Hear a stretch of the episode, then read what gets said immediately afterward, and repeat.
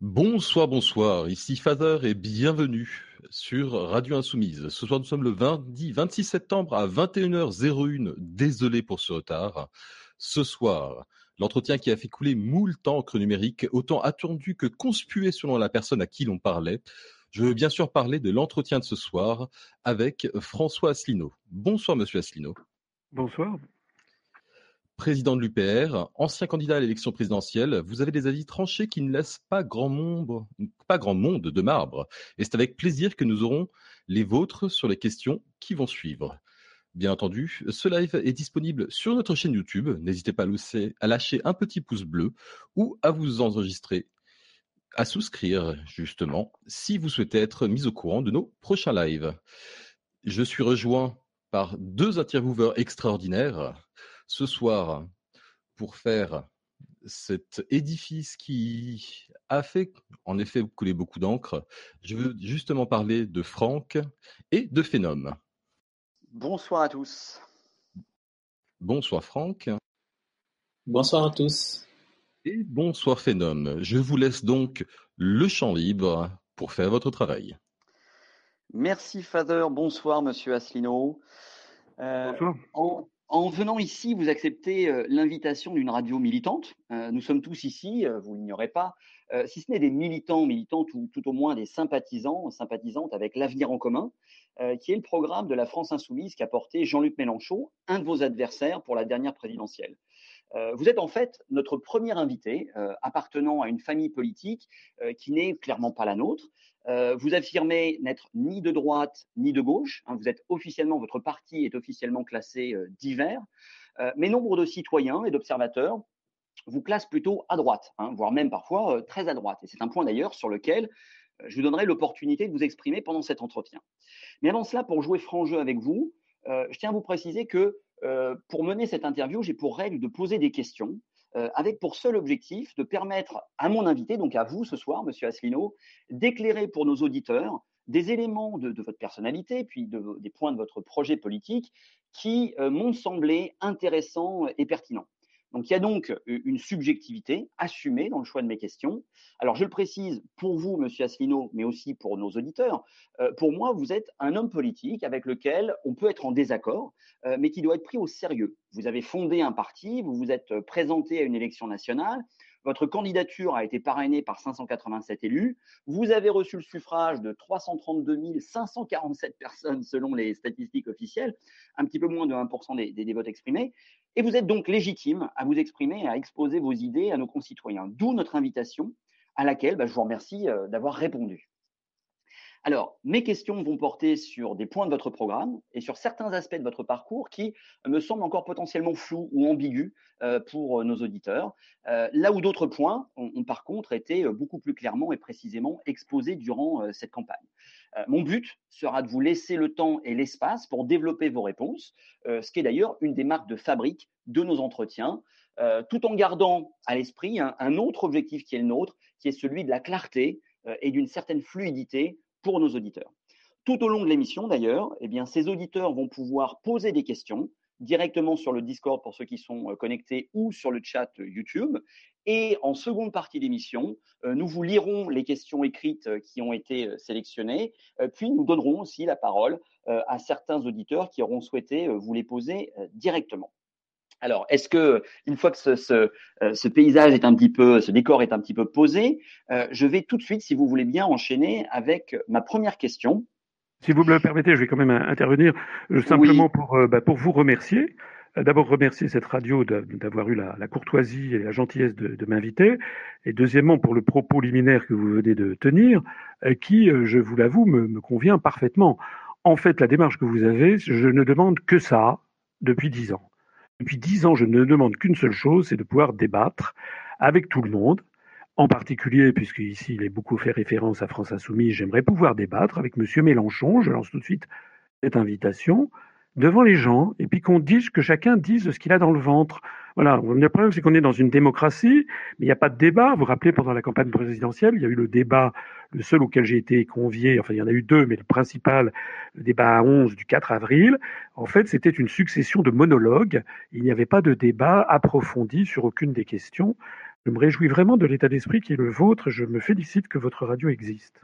Eh bien, merci, euh, merci euh, pour, ce point euh, important, effectivement. Alors, on reviendra lors d'une question sur, ce fameux débat, justement. Alors, je vais, vous avouer hein, qu'on n'a pas, on n'a pas créé ce format pour vous spécifiquement, Monsieur Asselineau, mais effectivement, c'est notre souhait de pouvoir ouvrir une, une discussion, en tout cas, en tout cas, d'écouter, d'entendre ce que euh, les différents euh, personnages politiques qui ont, on, l'a précisé en introduction, une, une légitimité démocratique, qui puissent venir s'exprimer en ayant le temps de le faire, même si on n'est pas toujours d'accord et on ne sera pas toujours, on n'est pas là pour vous offrir une tribune libre, mais voilà pour pour à travers nos questions vous permettre d'éclairer nos, nos, nos, auditeurs. Alors j'espère que vous n'êtes pas déçus, mais euh, Monsieur Mélenchon n'est pas là ce soir, donc c'est pas avec lui que vous allez débattre, euh, mais vous allez euh, répondre à nos questions, donc à moi et à, et, à Alors, la première question, elle porte sur sur votre positionnement politique, justement.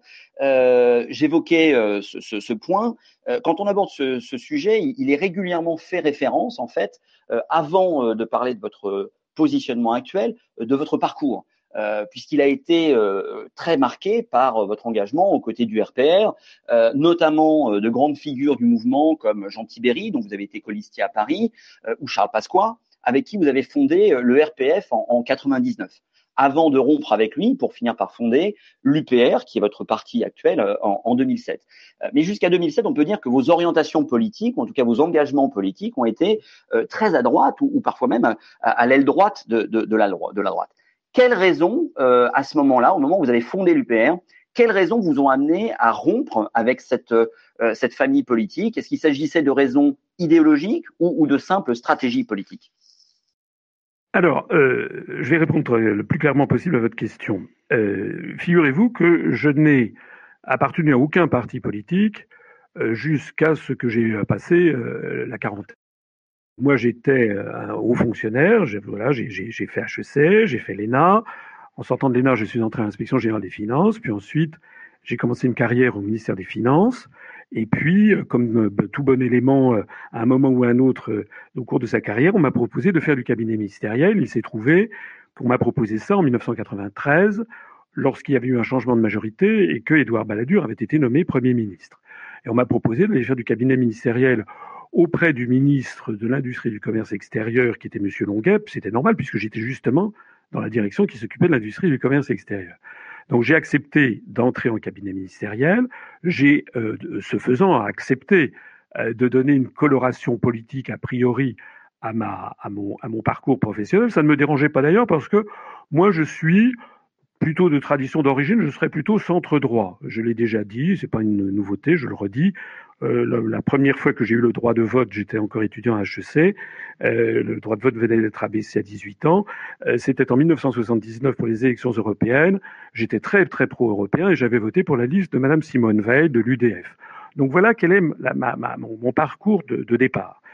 Ensuite, j'ai été dans des cabinets ministériels. Alors les cabinets ministériels, évidemment, donnent une coloration politique. Mais euh, quand j'étais aussi bien auprès de Monsieur Longuet, euh, que de Monsieur José Rossi qui lui avait succédé pour quelques mois à l'industrie ou au commerce extérieur. Puis ensuite, lorsqu'on m'a demandé de diriger le cabinet de Madame de Panafieux au tourisme, puis ensuite quand j'étais au cabinet d'Hervé de Charette, euh, qui était euh, de l'UDF, euh, on ne m'a jamais demandé d'entrer dans un euh, dans un dans un parti politique. Je n'étais j'étais ça peut paraître étrange peut-être aux gens qui m'écoutent, mais c'est le cas de, très général. Dans les cabinets ministériels, vous avez beaucoup de gens qui ne sont pas dans des partis euh, politiques qui, bien entendu, sont d'accord globalement avec ce qui se passe, euh, avec ce que fait le gouvernement, mais ne sont pas encartés. D'accord, mais lorsque oui, pardon. Lorsque vous êtes colistier de M. Tibéry, euh, c'est, c'est, il n'est pas, il est pas au centre droit, M. Tibéry. Alors attendez, attendez, attendez. Ah d'accord. J'arrive, je me permets de faire. En 1997, il y a eu la dissolution de l'Assemblée nationale avec la, gauche qui a été élue, Monsieur Jospin, vous savez, qui avait été élu en, dit, en promettant une autre Europe et en promettant qu'il allait renégocier les critères de Maastricht. Moi, entre-temps, j'avais quand même beaucoup évolué personnellement, puisque dès 1992, alors ça, vous n'êtes pas obligé de me croire, mais moi je ne mens pas, dès 1992, dans le secret de ma conscience, j'avais voté non au traité de Maastricht. Et pendant toute la, la, période où j'ai été en cabinet ministériel, j'ai quand même accompagné euh, sous la cohabitation, j'ai accompagné François Mitterrand en Corée et au Kazakhstan. J'ai accompagné Balladur en Arabie Saoudite. J'ai accompagné ensuite euh, Gérard Longuet, Hervé de Charette, Jacques Chirac dans des déplacements à l'étranger. Donc j'ai vu la droite et la gauche au plus haut niveau de l'État. Je me suis rendu compte progressivement que, en fait, tous les grands choix décidés en France, désormais, étaient pris par d'autres instances que par le peuple français. Ça, ça venait de la Commission européenne à Bruxelles, de la Banque centrale européenne à Francfort, qui commençait à partir de 99 à prendre du poids, et puis également donc de tous les traités européens et de, et de l'OTAN. Donc, lorsqu'il y a eu la dissolution de 97, je suis revenu à l'inspection des finances avec la conviction que notre pays allait dans le mur. Et cette conviction ne m'a jamais quitté. Je suis. C'est ce qui vous amène, c'est ce qui vous rapproche de Monsieur Pasqua à ce moment-là. Alors, effectivement, parce que qu'est-ce qui s'est passé en 99 Moi, j'avais jamais été dans un parti politique. En 99, Monsieur Pasqua avait euh, prévu, de, enfin, à, suite au traité d'Amsterdam qui retirait de nouveaux pans de souveraineté au peuple français, M. Pasqua, que je ne connaissais pas du tout, avait décidé de créer une liste dissidente de la liste RPR-UDF pour les élections européennes. Et si euh, vous connaissez l'histoire politique précisément, il s'était à cette occasion, il s'était rapproché de M. Chevènement. Et également euh, aussi de, pendant un temps, vous savez qu'il avait été en 1992, il avait été allié à, Philippe Séguin. Moi, dans les années 90, personnellement, à titre personnel, puisque vous voulez savoir quel est mon vrai positionnement politique, je me sens, je me sentais très en phase avec quelqu'un comme Philippe Séguin ou comme Chevènement, un peu un mélange des deux. parce que M. Pasqua, c'est pas vraiment le centre droit non plus, on est bien d'accord. Non, c'est exact, mais, euh, mais, mais c'est exact. Mais lorsqu'il a créé son, son, cette affaire en 99, il devait faire une alliance avec Chevènement. C'était d'ailleurs tellement allé tellement loin que, d'après mes informations, c'était Max Gallo qui devait être numéro 2 sur la liste pour les élections européennes. Ça s'est pas fait au dernier moment. Moi, je suis arrivé dans l'entourage de M. Pasqua, j'y suis pas allé sur le caractère euh, droite RPR, etc. J'y suis allé sur le caractère, voilà une liste qui se présente pour lutter contre le traité d'Amsterdam. Alors effectivement, j'ai donné, j'en ai parfaitement conscience, hein, je ne vais pas dire le contraire, j'ai donné une coloration euh, politique à, cette, affaire, mais bon, j'ai travaillé auprès de M. Pasqua. Bon, l'affaire Tibéri, j'ai dû rencontrer trois fois M. Tibéri dans ma vie. Euh, c'était au moment des élections municipales. C'était M. Pasqua qui m'avait demandé de me présenter aux élections municipales. J'ai pas, j'ai jamais travaillé avec M. Tibéri. En revanche, c'est vrai, j'ai travaillé euh, auprès de auprès de Charles Pasqua. Alors, je voudrais dire plusieurs choses à cet égard. Parce que je sais que c'est ce que l'on me reproche. Excusez-moi, euh, sur ce point, sur, ce point juste, euh, pour conclure, parce qu'on on, aura après à passer à une autre question, mais on, j'écoute, j'écoute votre, votre fin de réponse. Enfin, nous Oui, je, dis sur, Charles Pasqua, euh, c'était il y a 17 ans. Oui, absolument. Et, voilà. Et Charles Pasqua, on peut dire beaucoup de choses sur Charles Pasqua, mais il y a une chose qu'on ne peut pas dire, c'est qu'il était collabo. Parce que Charles Pasqua, à 16 ans, 16 ans, il était résistant. Et il a été gaulliste. Et il a, il a eu d'ailleurs une médaille de la résistance. Ah Alors, moi, je voudrais, je voudrais, je voudrais. Voilà. comment? On peut pas dire qu'il est de gauche non plus ni du centre. Non, mais ce sont deux choses qu'on peut pas dire de M. Pasqua. Non, parce que je connais, vous savez, j'ai des amis, j'ai des connaissances qui sont à, à, France Insoumise et qui me disent oui, oui, vous, êtes, vous êtes très à droite, vous êtes auprès de Pasqua, mais attendez, Monsieur Mélenchon, puisqu'on va parler de lui, il, il, travaillait auprès de qui lui? Il travaillait auprès de François Mitterrand, qui a eu la Francisque numéro 2202 attribuée par Pétain. Est-ce qu'on va dire à Monsieur Mélenchon qu'il est un collabo parce qu'il travaillait avec avec avec avec le Mitterrand? Non, ça serait, ça serait, un mauvais. Alors, pardon, Monsieur Monsieur Alcino, je vous coupe parce que euh, personne ici n'a parlé de collabo. Euh, on, donc, on, il n'est pas nécessaire de rentrer dans ce dans ce dans ce dans ce champ. Oui, mais vous voyez bien, vous voyez dans, bien dans cette thématique. Mais par contre, une chose est sûre, c'est sans le traité de collabo, parce que ce serait effectivement tout à fait déplacé.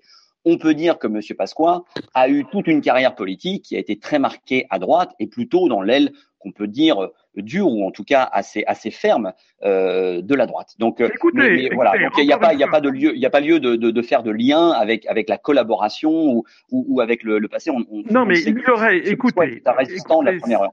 Si si des gens reprochaient à M. Mélenchon ou à M. Hollande d'avoir été proche de M. Mitterrand qui non certains lui reprochent hein, chez nous, monsieur, je peux vous le dire. Attendez, non seulement qu'il y a eu la... À la France insoumise, beaucoup de gens lui reprochent, mais bon. Oui, mais attendez, en plus, Mitterrand, dans les années 80, il protégeait René Bousquet, qui était l'auteur de la rafle du Veldiv. Bon. Donc, si les gens, moi, personnellement, je n'ai jamais reproché ça à M. Hollande ou à M. Mélenchon, parce que je trouve que c'est c'est un mauvais procès. Bah, de, la même façon, quand même. de la même façon. Vous, vous le pas, mais vous venez de l'évoquer. Mais bien sûr, puisque moi, on me dit, vous allez travailler auprès de M. Pasqua. Je voudrais d'ailleurs, en, ah, pour en terminer là-dessus.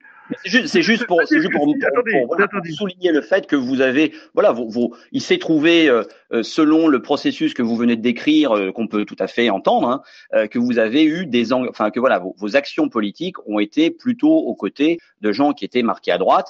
ça ne veut pas dire, ça ne fait pas de vous ni un collabo, ah. ni, ni, ni, déjà, un extrême. Voilà déjà un bon point. je, je, terminerai un dernier, une dernière chose quand même c'est que lorsque M. Pasqua était au gouvernement, avec le gouvernement Chirac, bah, excusez-moi, mais le gouvernement, sous Chirac par exemple, ne procédait pas à la démolition du droit du travail, à l'appauvrissement des Français, à la vente à l'encontre de tout le patrimoine industriel et à la privatisation des services publics.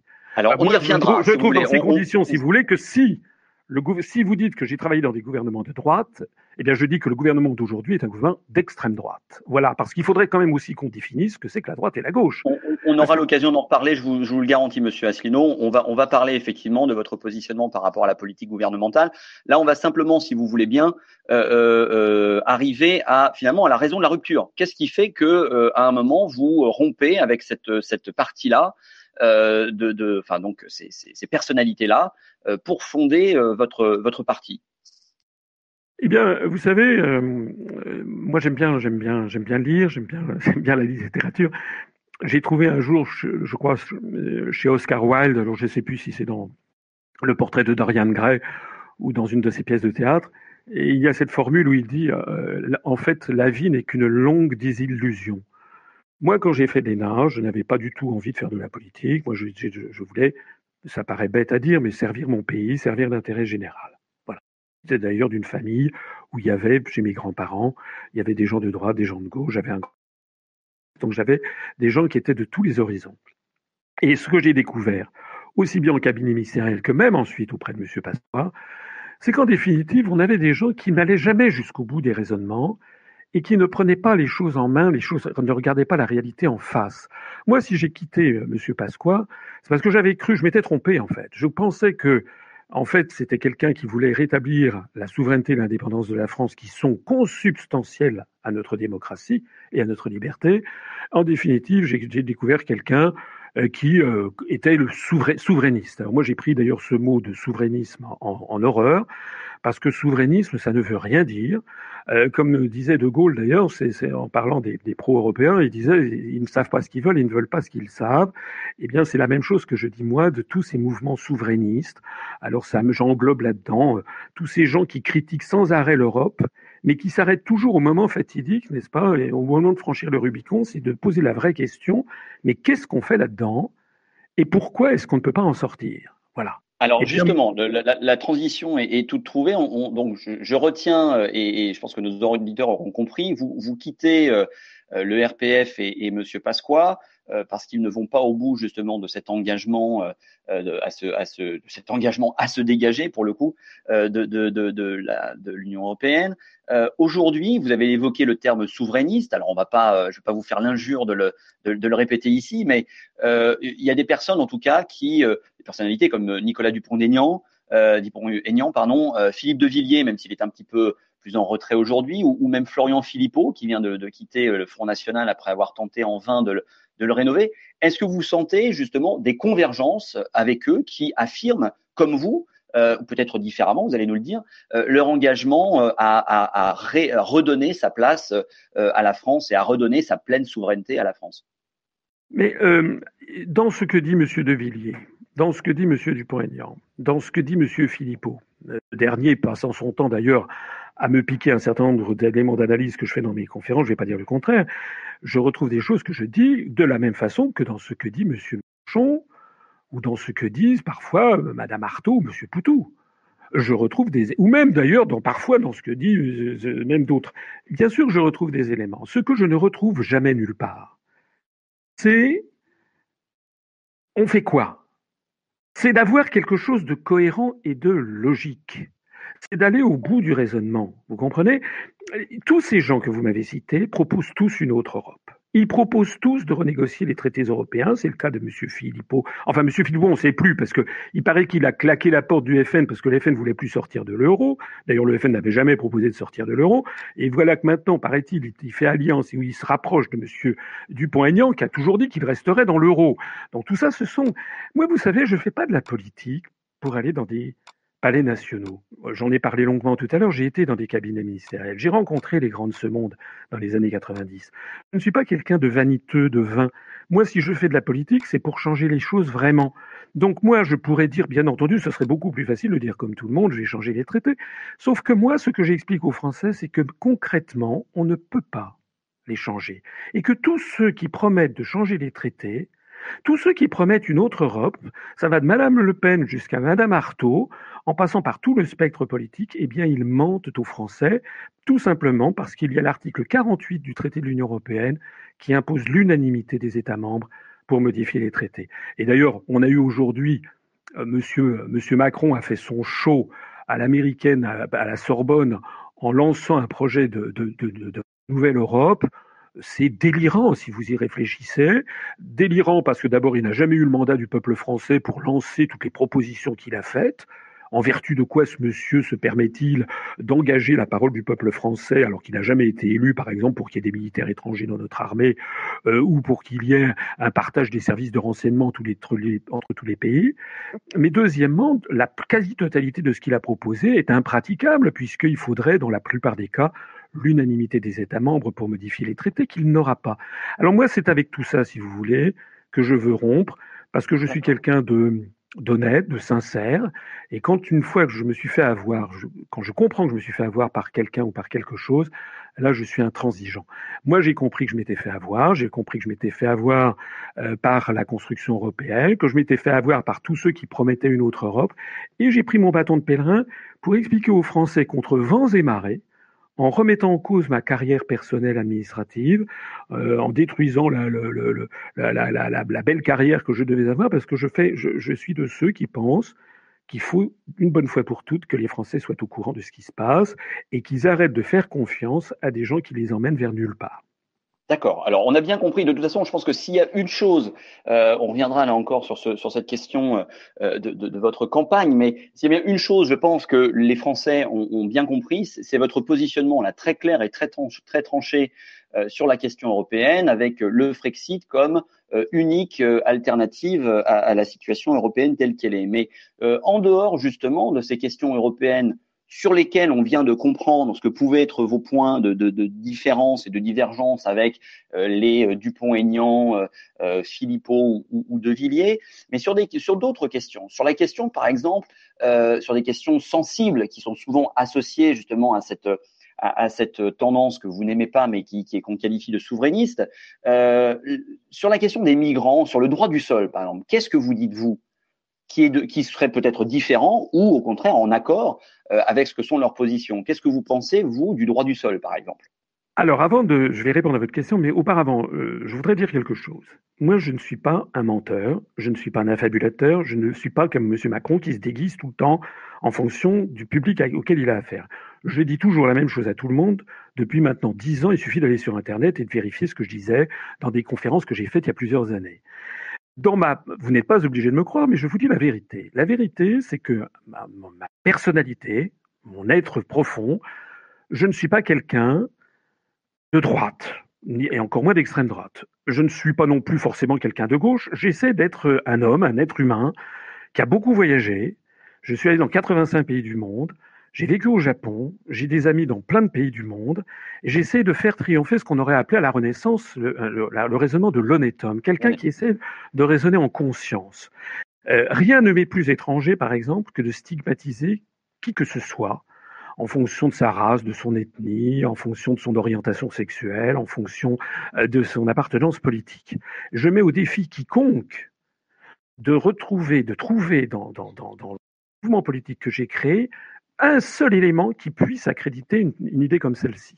Hein Donc ça, c'est le point, Alors, le point numéro un. Ceci est, voilà, le, point numéro deux, le point numéro deux, et d'ailleurs ça se traduit par le fait que nous avons énormément d'adhérents, d'ailleurs dont une majorité peut-être maintenant vient plutôt de la gauche, voire très à gauche, et que nous avons en gros à peu près 15% minimum peut-être plus, de Français originaires de l'immigration à la première ou deuxième génération, et que nous avons euh, plus de 6% de nos, de nos adhérents qui sont des Français vivant dans euh, à peu près 90 pays du monde, et donc qui sont très ouverts sur l'extérieur.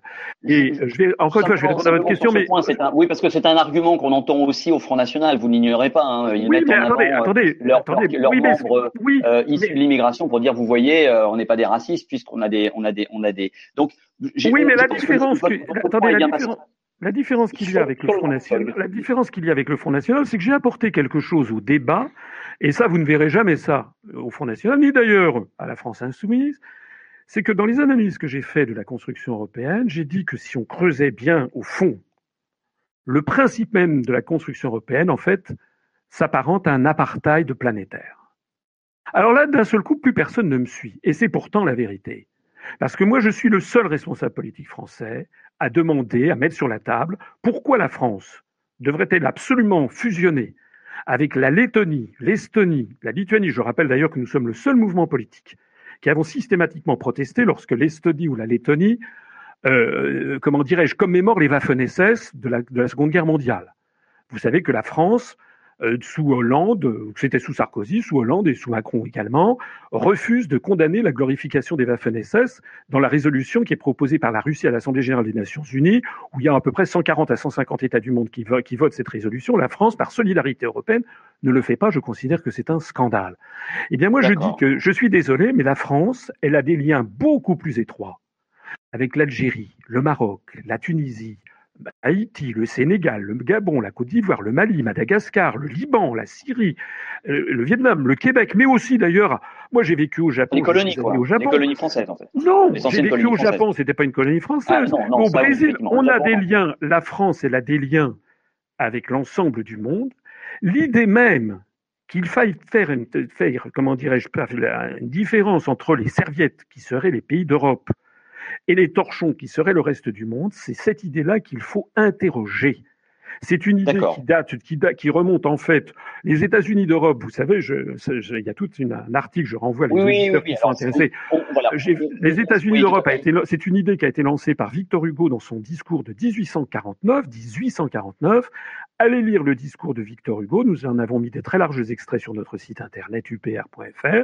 Vous verrez qu'il s'agit d'un discours qui, qui, qui, promeut la colonisation du monde par le monde blanc et l'imposition du christianisme à l'ensemble de la planète. C'est ça. Donc il n'est pas, il est pas question. Oui, mais vous savez bien que euh, Franck, c'est juste pour, euh, pour euh, donc revenir sur ce sur ce point.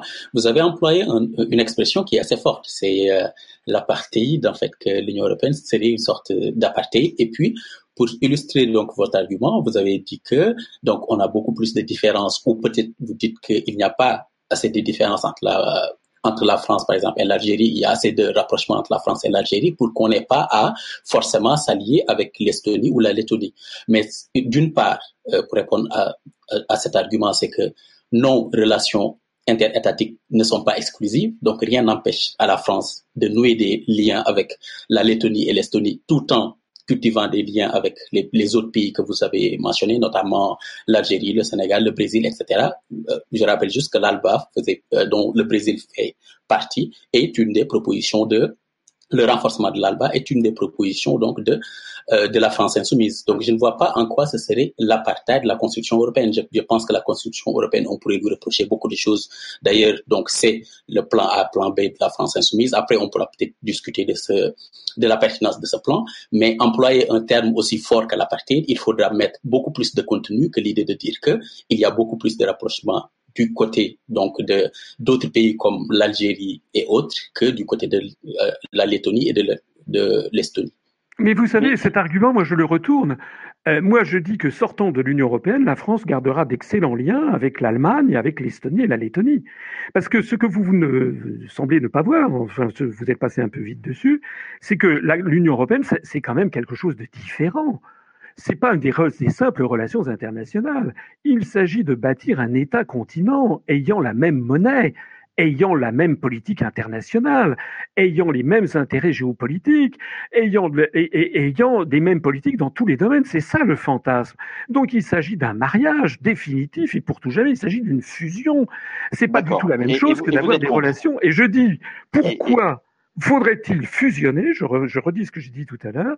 Pourquoi faudrait-il fusionner avec les pays baltes, alors que, encore une fois, je n'ai rien d'ailleurs contre les pays baltes. J'ai d'ailleurs euh, la, femme d'un de mes neveux qui est, qui, est, qui, est, lituanienne, donc je n'ai absolument rien contre la Lituanie, contre les pays baltes. Je dis simplement qu'il est un fait que nous avons des liens beaucoup plus importants avec beaucoup d'autres pays, ou avec la Suisse, par exemple, euh, que, que nous n'en avons avec un certain nombre de pays de l'Europe. Et je dis, je, ce que je mets en question, c'est le principe même de distinguer les pays du reste du monde. La France doit avoir, comme toute puissance mondiale, euh, comme toute puissance d'ailleurs tout court, elle a d'ailleurs de fait, c'est déjà le cas, des relations avec l'ensemble des pays du monde. Et là où je me permets d'insister, c'est que ce qui se cache derrière la construction d'un État qui s'appellerait les États-Unis d'Europe et qui s'appellera peut-être ultérieurement. Excusez-moi, monsieur, parce que effectivement, vous, vous, insistez sur quelque chose qui n'était pas l'objet de ma question. Donc, je vais, je, on pourra revenir, hein, on pourra discuter tout à l'heure de l'Europe, et j'imagine que euh, parmi nos auditeurs, il y aura des questions sur ce sujet. Euh, ma question était simple. Hein. Euh, en France, êtes-vous pour l'application du droit du sol? Alors, pour l'instant, ce qui est vrai, je, je, je, reconnais, le, mouvement politique que j'ai créé est un mouvement de large rassemblement qui dit aux Français la, la principale des choses à faire, c'est de se rassembler au-dessus du clivage droite-gauche pour faire sortir la France de l'Union européenne. Parce que si on ne met pas de côté ce qui nous divise, on n'y arrivera pas. C'est la raison pour laquelle j'ai défini toute une série de sujets que je considère comme des sujets clivants, notamment la question de l'immigration qu'il y a des Français de droite qui sont contre l'immigration, qui sont pour une très forte restriction, il y a des Français de gauche, c'est d'ailleurs un peu schématique ce que je dis, parce que c'est pas aussi simple que ça, il y a des Français de gauche qui sont favorables. Moi, ce que j'ai dit, c'est que en réalité, les politiques migratoires ne sont plus fixées par les États depuis le traité d'Amsterdam justement. D'accord, mais personnellement, donc, non, attendez, on, est, on, est, contraint et, et, donc il y a tout un tas de. On peut comprendre qu'il y ait tout un tas de, de, de, réglementations et de contraintes qui nous soient imposées aujourd'hui qui ne nous donnent pas le choix. Mais euh, dans l'hypothèse justement d'un Frexit, si vous récupériez la, capacité euh, à prendre ce type de décision en tant que président de la République, ce serait quand même la moindre des choses, quelle serait votre conviction à vous sur cette question du droit du sol? Alors je l'ai dit, nous, nous ferions un grand débat national sur trois sujets. Je l'avais dit pendant la campagne, la dette publique, l'endettement public, d'où il vient, où il va, etc. Deuxièmement, l'énergie. Qu'on fait avec l'énergie L'énergie nucléaire, l'énergie ci, l'énergie ça, qu'est-ce qu'on fait? Et troisièmement, les questions migratoires. Et j'avais dit qu'on ferait des grands débats qui se ponctueraient par des référendums à choix multiples. D'accord. Et quelle serait votre intervention dans ce débat, vous, vous personnellement, votre conviction? Alors, ce qui est vrai, c'est que j'ai pu mesurer sur le terrain que des gens voudraient absolument que je m'engage. C'est assez curieux, c'est comme si euh, euh, moi, je considérais que le président de la République, ça devrait être, dans un certain cas, dans un certain nombre de cas, euh, un arbitre, et que le président de la République, il demande honnêtement aux Français ce qu'ils veulent et qu'il applique honnêtement ce que les Français ont décidé.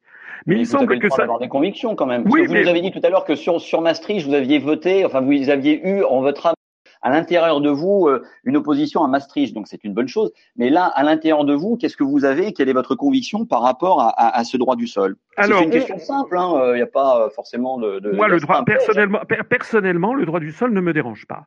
Personnellement, je suis un amateur de l'histoire de France. Je sais que l'histoire de France, je connais, je connais la, mon histoire. Je sais que le droit du sol est une est, est, est, ancien dans l'histoire de France. Je sais que il y a eu de, le génie de la République française, le génie de la France de façon générale. J'explique ça dans ma grande conférence sur l'histoire de France. C'est un génie assimilateur. C'est un génie. Vous savez que le peuple français est un peuple métissé d'origine puisque c'était à l'époque des Celtes, puis des Gaulois qui ont été conquis par Rome, puis par des Franken, c'est-à-dire par des Germains. Et c'est le baptême de Clovis de 496 qui, l'Église à ce moment-là, interdit les mariages claniques. Ça veut dire qu'à partir de ce moment-là, la France est conçue comme une espèce de melting pot à son échelle. Et c'est resté que vous voulez poursuivre justement ce melting pot en, en, en, en, autorisant les personnes qui sont nées sur le territoire français euh, d'avoir la nationalité française? Ah oui, euh, enfin moi, ça, il est hors de question de remettre ça. Enfin, dans mon esprit, c'est pas du tout ce dont il est question. Euh, moi, je, quand vous me parliez d'immigration, c'était sur les problèmes actuels, des problèmes migratoires. Alors j'en profite pour dire que j'ai pu mesurer sur le, droit du sol, vous êtes pour. Le droit du sol, vous êtes pour. Oui, moi je, Oui, oui, oui, tout à fait. Moi, je suis. Maintenant, s'il y avait, s'il y avait 90% des Français qui voulaient le remettre en cause, mais je ne le pense pas du tout. Je ne le pense pas du tout. Moi, je pense que c'est quelque chose qui est très bien. Vous savez, le droit du sol, c'est important. Je vais vous expliquer pourquoi. Moi, j'ai vécu au Japon. Au Japon, figurez-vous que depuis 80, je sais pas, 90 ans, il y a des travailleurs coréens qui sont venus au Japon. Bon. Et euh, figurez-vous que euh, 90 ans après, ils sont toujours pas japonais, alors qu'ils sont les petits enfants ou les arrière petits enfants des arrivants. Ben ça, ça va pas. Ça va pas parce qu'il y a un moment à partir duquel il faut qu'un pays soit englobant, surtout un pays comme la France. Donc moi, je n'ai pas, je n'ai absolument pas eu l'idée à un instant de remettre en cause le, droit du sol. Mais encore une fois, je, alors c'est différent des questions migratoires. J'en profite pour dire que j'ai décidé, euh, on a créé, on est en train de créer une commission euh, au sein de l'UPR sur les questions, les questions migratoires où j'ai demandé, euh, il va y avoir une cinquantaine de personnes qui vont travailler euh, parmi nous et euh, parmi des, adhérents du père, et beaucoup, enfin une majorité seront justement des Français originaires de l'immigration, soit de la première, soit de la deuxième, soit de la xème génération. Vous savez, je crois qu'il y a une statistique de l'INSEE qui disait qu'il y avait, me semble-t-il, 75% des Français aujourd'hui qui ont au moins un de leurs quatre grands-parents d'origine étrangère, donc ça fait beaucoup, eh bien, on va, nous, on va demander un petit peu à nos adhérents, qui sont des gens très sensés, qui ont les grandes valeurs de la République à l'esprit, un petit peu de réfléchir à tout ça, et en particulier sur l'affaire des migrants, qu'est-ce qui se cache aussi derrière, quels sont, parce qu'il y a beaucoup de choses aussi à dire derrière, hein, sur euh, le, le, jeu des, le jeu des patronats occidentaux, quel est le, le rôle des, officines financées par Georges Soros? Nous, à l'UPR, on dit la vérité, on essaie de creuser le sujet jusque dans ses tréfonds. Mais alors, il n'y a jamais à l'UPR, enfin des gens qui me connaissent le savent parfaitement, il n'y a jamais la volonté de stigmatiser si peu que ce soit qui que ce soit. Très bien. Alors euh, une autre question euh, qui, euh, enfin je veux dire sur un thème proche, en tout cas qui est sensible dans ce dans cette région politique, on va dire, sur la question du protectionnisme. y a, on, on voit que il y a parmi tous les programmes euh, présidentielles qui se sont présentées, il y avait deux types de protectionnisme qui, sont, qui étaient proposés. Il y avait celui qui était plutôt euh, porté par euh, le, par le Front National, en l'occurrence, qui était un protectionnisme national, c'est-à-dire qu'on donnait une préférence, donc on coupait nos frontières, on fermait nos frontières pour donner une préférence de fait à des produits de fabrication française, etc. Euh, et il y a une autre type de protectionnisme qui était celui qui était plutôt porté justement par la France insoumise, qui était un protectionnisme solidaire euh, en l'occurrence solidaire et, et environnemental. C'est-à-dire qui consiste à dire que on va effectivement non pas euh, fermer nos frontières, mais on va rétablir des contrôles aux frontières de façon à ne faire euh, rentrer des produits euh, que l'on estime qui ont été produits et créés dans, des, dans un contexte, dans un environnement qui soit respectueux socialement des gens qui travaillent, qui ont participé au processus de, de production et qui aussi respectent un certain nombre de normes environnementales, que ce soit au niveau de la production ou au niveau du transport. Euh, et puis, bah, euh, on, on, applique en fait un, un, un barème euh, de, de, taxes à l'entrée en fonction de ces critères-là. À quel, puisque vous, vous, vous, êtes aussi un, un, défenseur d'une certaine forme de protectionnisme, à, à, laquelle de ces deux familles, j'ai envie de dire, auquel de ces deux types de protectionnisme est-ce que vous êtes plutôt favorable? Moi, j'aurais tendance, euh, et c'est pas une pirouette, à, à renvoyer euh, dos à dos M. Mélenchon et Mme Le Pen, parce que dans un cas comme dans l'autre, leur programme était inapplicable. Non, mais ça, on a bien compris. Non, mais attendez. On, se, non, dit, dans l'hypothèse où il est, dans l'hypothèse où il est, où il est applicable, euh, qu'est-ce qu'on fait? C'est-à-dire, demain, vous avez fait le Frexit, vous êtes sorti des contraintes de l'Europe, euh, vous êtes euh, en position bah, d'appliquer justement ce protectionnisme euh, lequel pratiquez-vous? Est-ce que vous pratiquez un, un, protectionnisme national, c'est-à-dire qui vise à favoriser la production nationale, quelle qu'elle soit, j'ai envie de dire, ou un protectionnisme social et euh, solidaire, social et environnemental, selon les, les, les, les termes que j'ai définis un petit peu plus tôt. Alors moi je pense, euh, alors je vais répondre à votre question, mais je, re, je reviendrai sur quelque chose de plus important, me semble-t-il. Pour répondre à votre question, je crois qu'il faut un petit peu des deux. Euh, le protectionnisme national, c'est pas c'est pas un gros mot le mot national. La nation, c'est quand même un concept de gauche, je le rappelle, qui est né à la Révolution française. C'est le peuple souverain. Le fait de, de, de protéger l'emploi en France, c'est quand même bien ce que souhaite une grande majorité des Français. Bon, Deuxièmement, il y a bien évidemment, nous avons des, nous avons des liens, je le disais tout à l'heure, avec toute une série de pays du monde, euh, avec lesquels, moi, je pense que nous, nous devrions favoriser. Bon, d'abord, il y a des productions comme, je sais pas, le cacao, euh, le, voilà, les, les, bananes, les, les, produits tropicaux, etc. Euh, donc, nous devons évidemment favoriser. Et là, je l'ai déjà dit, ça figurait dans mon programme, favoriser justement euh, les productions, euh, la, lutte contre les contre le travail des enfants, les productions qui sont euh, qui ne qui ne salopent pas l'environnement, etc. Je rappelle au, au passage que lutter contre la mondialisation, c'est-à-dire rapatrier en France des productions, c'est aussi lutter contre le développement des gaz à effet de serre et contre la pollution générale de la planète, parce que l'océan Pacifique, par exemple, est en train de devenir une poubelle à ciel ouvert avec des conteneurs qui sont tombés des des, cargos en permanence. Donc il y a euh, de toute façon, la, mondialisation telle qu'elle existe, qui consiste à ce que la France, les pays d'Europe et les États-Unis fassent fabriquer à 15 000 kilomètres de chez eux à peu près tout, ça va depuis les meubles jusqu'aux jouets, les ustensiles de cuisine, les téléphones, etc. Et ça ne peut pas durer. Euh, ça ne peut pas durer parce que on va de plus en plus vers des pays consommateurs d'un côté, des pays producteurs de l'autre, et avec une noria de navires et d'une pollution généralisée de, la, de la planète. Donc il y a une très grande incohérence, j'en profite au passage pour le souligner, entre les gens qui prétendent vouloir défendre l'environnement et les gens qui s'accommodent de la mondialisation générale des, échanges. Euh, donc je pense qu'il faut un peu des deux. Cela étant, je voudrais quand même insister sur un point qui me paraît très important. Quand j'ai scrupule à, vous répondre, à, prendre un engagement dans, un sens ou dans l'autre, quand je refuse euh, cette, cette dichotomie, c'est pas pour rien. C'est parce que je pense qu'en politique, et surtout au jour d'aujourd'hui, il faut dégager une hiérarchie de priorités. Vous comprenez? Euh, Moi, je considère que nous sommes dans une prison. Et que quand on et moi j'ai trouvé une, un truc, on peut faire bouger la pierre, on peut sortir. Ce truc, ça s'appelle l'article 50 du traité de l'Union européenne, c'est ce qui permet de sortir de la prison. Et moi, je dis aux co-détenus qui sont avec moi, mettons-nous tous ensemble, on va tirer sur cette pierre et on va sortir. Il y en a qui me disent oui, mais attendez, avant qu'on vous aide de à tirer cette pierre, dites-moi où est-ce qu'on va tourner ensuite en sortant. Parce que si moi on tourne pas à gauche, je ne vous aide pas. Ah non, disent d'autres. Moi, s'il faut tourner à droite, sinon je ne vous aide pas. Vous comprenez? Moi, je dis qu'il faut avoir une hiérarchie de priorité.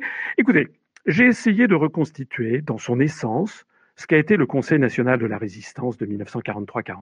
C'était quoi le CNR Au CNR, il y avait des gens qui étaient en désaccord sur énormément de choses. Au CNR, euh, dont d'ailleurs le programme a été largement inspiré par le Parti communiste français de l'époque, il y avait le Parti communiste français, il y avait le des socialistes, il y avait des gaullistes, il y avait des chrétiens, des chrétiens sociaux, il y avait des patrons. La première page du programme du CNR, c'est l'alliance des patrons et des ouvriers, et il y avait même l'extrême droite de la cagoule c'est-à-dire quelques personnalités d'extrême droite, De Gaulle et Jean Moulin y avaient tenu, à partir du moment où ils étaient anti-allemands. C'est-à-dire que tout le monde à l'époque avait compris que la France était en danger de mort et qu'il fallait pendant quelques temps. La guerre. On sortait de la guerre. Oui, mais attendez, c'est pas moi, c'est François Mitterrand. C'est François Mitterrand. D'abord, on était en pleine guerre, en 43, on était encore en guerre, 43-44, et euh, ce n'est pas moi qui l'ai dit, c'est François Mitterrand qui l'a dit dans le livre de, de, de confession à Georges-Marc Benamou, hein, le dernier Mitterrand. Mitterrand a dit la France est en guerre et les Français ne le savent pas. C'est-à-dire que, vous comprenez, moi je suis un petit peu euh, triste de voir ces gens qui me disent, mais attendez, moi, si, je voudrais d'abord que les Français deviennent communistes avant de sortir de l'Union européenne ou bien des gens qui disent ah non non moi je veux absolument euh, lutter contre l'islam avant de sortir de l'Union, mais on n'en finira jamais. Je dis donc à tous les Français qui, qui, doivent qui doivent avoir la sagesse collective de mettre de côté ce qui les divise pour se rassembler à titre provisoire, c'est pas un truc qui va durer des centaines d'années, à titre provisoire, comme ça avait été le cas du CNR, à titre provisoire, on se dit, écoutez, tous ceux qui sont d'accord, eh bien, on va tirer la, on va tirer la, la, la, la pierre. Pourquoi le référendum de 2005 a-t-il été, le, le non l'a-t-il emporté avec 55% Tous les sondages post-électoraux montrent que sur les 55% de non, il y en avait en gros 30% qui venaient de la gauche et de l'extrême gauche et 25% qui venaient de la droite et de l'extrême droite. Et c'est justement ça qui fait peur à l'oligarchie, c'est qu'il y ait une force politique qui est la sagesse. La sagesse, j'insiste, de dire, à tous les Français de droite, du centre, de gauche, écoutez, mettons collectivement tout ça, après on se rattrape dessus, mais là, c'est trop grave. Il faut vraiment qu'on sorte de ça parce que sinon notre pays va être détruit, nos acquis sociaux, notre patrimoine, nos services publics, etc. C'est ça que j'essaye de faire. Alors, monsieur, monsieur Asselineau, euh, on, entend ça, hein, euh, on, peut tout à fait l'entendre. Il reste que euh, vous avez présenté ce programme euh, qui était euh, donc centré. D'ailleurs, la charte de l'UPR porte sur ces éléments-là. C'est-à-dire que le, le, rassemblement qu'est l'UPR, c'est le rassemblement de toutes les, on va dire, bonnes volontés qui souhaitent sortir de façon inconditionnelle de l'Europe, qui souhaitent sortir de l'euro et qui souhaitent sortir de l'OTAN. Euh, est-ce que, euh, est-ce que vous pouvez entendre, parce que manifestement le, le, résultat obtenu aux élections euh, montre qu'aujourd'hui votre, en tout cas votre appel, votre cri d'alarme n'a pas été entendu. Euh, est-ce que vous pouvez comprendre que maintenant que cette, échéance électorale est passée, il y a cinq ans maintenant avant qu'il y en ait une, prochaine présidentielle en tout cas, qu'est-ce que vous allez proposer aux gens pendant ces cinq ans? Si ce n'est euh, d'attendre dans cinq ans de pouvoir sortir du, du Frexit. Est-ce que vous pouvez comprendre que euh, autant en 43, effectivement, c'était la guerre euh, et les gens étaient menacés de mort, il y avait vraiment des conditions absolument extrêmes de vie qui étaient qui sont propres à, un pays en guerre. Donc qu'à partir de là, on se dise effectivement l'urgence est absolue, on ne pense plus à rien et on, pense juste à en sortir, on peut tout à fait le comprendre. En revanche, faire le parallèle, c'est pour ça dire euh, la France est en guerre, ce sont des mots forts. Euh, la France peut avoir. C'est pas moi qui le dis, hein, c'est François Mitterrand, je vous oui, dis. Fus, fus, euh, fus Jean-Luc Mélenchon, euh, mais, mais c'est François Mitterrand peut-être. N'empêche que les mots peuvent être peuvent être parfois des images. Et la France, de fait, n'est pas en guerre. Les gens ne sont pas menacés de mort. En tout cas, ils le ressentent pas comme ça aujourd'hui du fait de leur appartenance à l'Union européenne.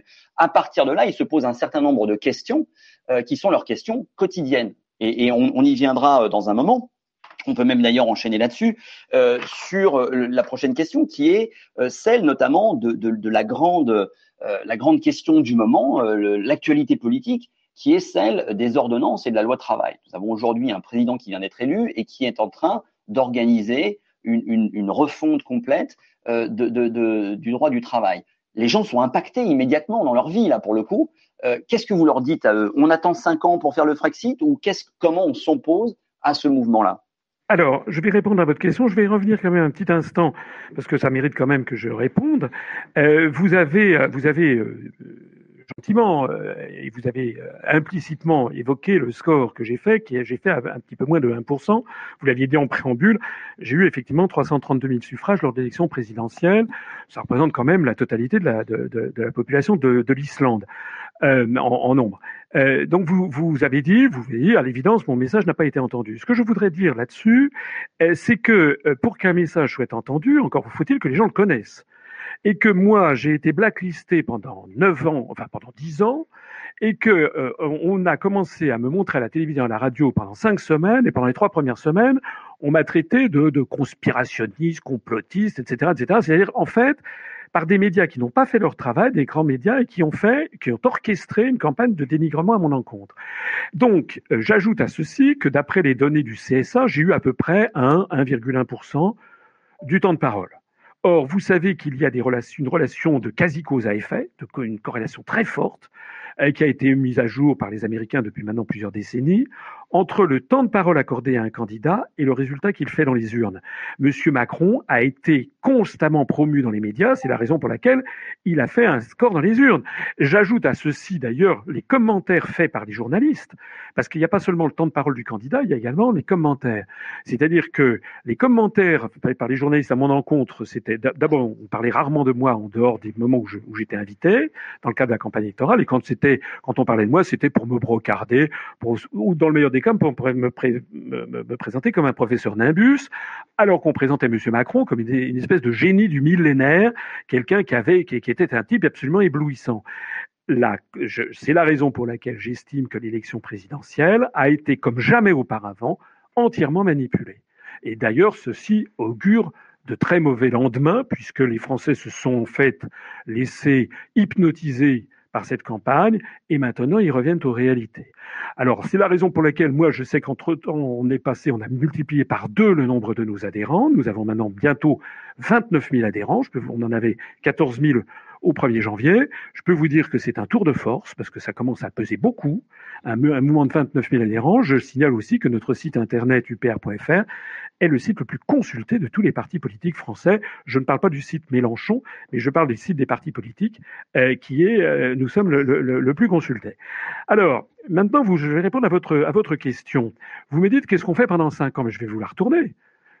C'est pas parce que M. Mélenchon euh, va, va, va, faire des manifestations, il a raison. D'ailleurs, nous, euh, à ce propos des manifestations, euh, comme à l'UPR, il y a des gens qui viennent de tous les horizons. Nous avons aussi des, des gens qui sont à la CGT, des syndicalistes. Moi, j'ai dit, ben, ceux qui sont à la CGT, de nos manifestants, qu'ils aillent manifester. Je très bien. Et puis ceux qui sont des gens qui sont. Est-ce que vous y allez vous? Est-ce que vous, est-ce que vous êtes vous, vous estimez que voilà, vous souhaitez euh, vous-même participer à cette. Moi, moi, moi, en, en l'espèce, je ne dis pas que je, en l'espèce, je ne dis pas que je n'irai pas manifester jamais, mais là, je n'y suis pas allé parce que je suis très respectueux des adhérents qui m'ont fait confiance et qui savent que nous nous battons pour une pour une charte précise et dans un objectif précis. Donc, ceux qui sont allés manifester, euh, quand ils y sont allés, en général, ont essayé de porter notre parole à nous euh, dans un, dans un cortège qui d'ailleurs n'était pas organisé par nous, pour expliquer ce qu'il fallait faire. Moi, ce que je voudrais dire, c'est que, euh, j'en profite pour le rappeler, la, démolition du droit du travail, moi je l'avais annoncé pendant la campagne présidentielle. J'avais dit que toute personne qui resterait dans l'Union européenne restera tributaire des articles des traités, notamment l'article 121 du traité sur le fonctionnement de l'Union européenne, qui fixe les grandes orientations des politiques économiques. Il y a chaque année, je l'ai dit pendant la campagne, j'étais le seul à en parler d'ailleurs, le seul des onze candidats à en parler. On m'a d'ailleurs brocardé sur le thème que je connaissais mes dossiers. C'est quand même incroyable. Euh, il aurait mieux valu peut-être que quelqu'un ne connaisse pas ces dossiers pour être élu. J'ai parlé continuellement du rapport sur les grandes orientations des politiques économiques publié par la Commission européenne chaque année. Et vous trouverez la collection d'ailleurs sur notre site internet. C'est la Commission européenne qui demande au gouvernement français, quel qu'il soit, qu'il soit de droite, entre guillemets, ou de gauche, entre guillemets, que ce soit Sarkozy, Hollande, Macron, c'eût été pareil avec Fillon, c'eût été pareil avec Hamon, c'eût été pareil avec Mélenchon. Parce que Mélenchon, dans la mesure où il ne voulait pas sortir de l'Union européenne, il aurait bien été obligé d'appliquer les articles des traités. Alors là, là, on est, on est, on est, obligé euh, d'intervenir. C'est parce que je vous en prie. voilà, le, il y a effectivement une, il a été beaucoup utilisé, notamment dans, dans les médias, quelque chose qui n'est pas une ambiguïté, mais qui demande effectivement un, un petit effort de compréhension. Euh, et euh, donc pour le rappeler, puisque vous, vous l'évoquez, euh, la proposition de, de, la France insoumise, qui était portée donc par Jean-Luc Mélenchon, était, de, proposer, donc vous, vous connaissez, le plan A et le plan B en disant que le premier choix, c'est pour ça qu'à un moment, quand on l'a poussé pour lui demander est-ce que vous souhaitez sortir de l'Europe, sa réponse est non. Euh, l'objectif n'est pas en soi de sortir de l'Europe. L'objectif, c'est n'est pas, pas le, cœur de notre projet. En revanche, euh, partons du principe qu'il est euh, impossible de rester dans l'Europe telle qu'elle se construit actuellement. il est, on doit à la fois proposer un plan A, c'est-à-dire une renégociation euh, des traités, une remise en question des traités en partant du principe, et c'est là où vous, n'êtes pas d'accord et vous avez votre position est respectable, mais en partant du principe que notre poids euh, économique, politique, diplomatique euh, en Europe nous permettait, si on montrait une certaine fermeté et si on établissait un rapport de force, de, de rentrer justement dans ce processus de renégociation. Et pour le coup, il précisait que s'il devait, il ne pouvait y avoir de poids dans cette négociation que si on avait un plan B qui consistait à sortir de l'Europe. Donc il y avait effectivement cette possibilité, mais on ne pouvait en aucun cas affirmer que c'était notre objectif premier, dans la mesure où, nous, enfin, nous estimons, en tout cas la France insoumise estime et, et le, président, le, comment dire, le candidat à la présidentielle Mélenchon portait ce message que on, estime qu'il y a quelque chose à faire dans cette Europe, de la même façon qu'il y a des tas de choses à faire avec des, avec des accords internationaux avec d'autres régions, mais, mais il n'y a pas lieu non plus d'exclure euh, cette zone qu'est l'Europe. Donc oui, évidemment, il y, a une, il y a une relation à établir avec ces pays européens. S'il est possible de le construire euh, dans, le cadre revu de l'Europe actuelle, pourquoi pas Si c'est pas le cas, eh bien, on, dans le processus de renégociation, on identifie des partenariats et à l'issue, si on doit sortir, eh bien, on, utilise le levier de ces partenariats pour, reconstruire quelque chose. Donc, il n'y a pas cette, volonté, en tout cas, ou ce, ce renoncement euh, de, de, Mélenchon et de la France insoumise à sortir de l'Europe. C'était un des leviers de la négociation, mais c'est pas l'objectif. Alors, euh, excusez-moi, mais euh, je, je, je, comprends tout ça. J'avais regardé de près, effectivement, le plan le plan A et le plan B. Le plan A, ça c'est de M. Mélenchon consistait à dire la même chose que Mme Le Pen, que M. Dupont-Aignan, que M. Macron, que M. Tout le Monde, c'est-à-dire de renégocier non, les traités. Ah non, non, alors, alors non, mais de renégocier les traités. L'idée, c'est de ah bah, renégocier les ah traités. Bah je ne dis pas qu'ils veulent les, je dis pas qu'ils voulaient bah, les si mêmes. on veut pas la même chose, on dit pas la même chose. On est bien d'accord, Monsieur Asselineau. Faut pas. oui, mais vous, voyez bien on a, on a parlé de clarté avec nos, nos auditeurs. Il faut pas laisser entendre que l'objectif de renégociation était le même dans le projet porté par Monsieur Mélenchon que celui qui était porté par Madame Le Pen. Le seul point commun, c'était la volonté de renégocier. On est d'accord. je, n'ai jamais dit ça, effectivement, mais le point commun, c'est la volonté de renégocier. D'ailleurs, au passage, vous, voyez, vous voyez au passage que même au sein des Français, on n'est pas d'accord sur, ce que, sur, sur l'autre Europe qu'on veut.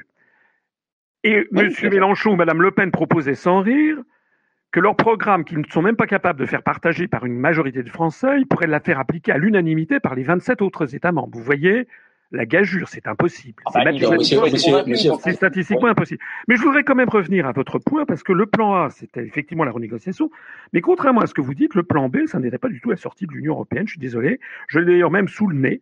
Le plan D, c'était stopper la contribution de la France au budget de l'Union européenne, réquisitionner la Banque de France pour reprendre le contrôle de la politique du crédit et de la régulation bancaire, mettre en place un contrôle des capitaux et des marchandises, construire de nouvelles coopérations avec les États. Je ne vois nulle part qu'il soit mentionné de lancer l'article 50 qui permet de sortir de l'Union européenne comme le font actuellement les Britanniques. Donc, contrairement à ce que vous Mais l'article 50 n'a pas été mentionné. En revanche, la sortie de l'Europe en cas d'application du plan B, elle a été claire. Non, non, pas du tout. Ah, excusez-moi. Alors, puisque vous voulez parler clairement, que je, vous, je suis d'accord avec vous, je n'ai jamais vu je n'ai jamais vu, moi, dans les articles sur le plan B, j'ai le sous le nez, justement, d'ailleurs, et j'invite les gens à aller voir, il n'est jamais question chez M. Mélenchon de sortir de l'Union européenne. Jamais.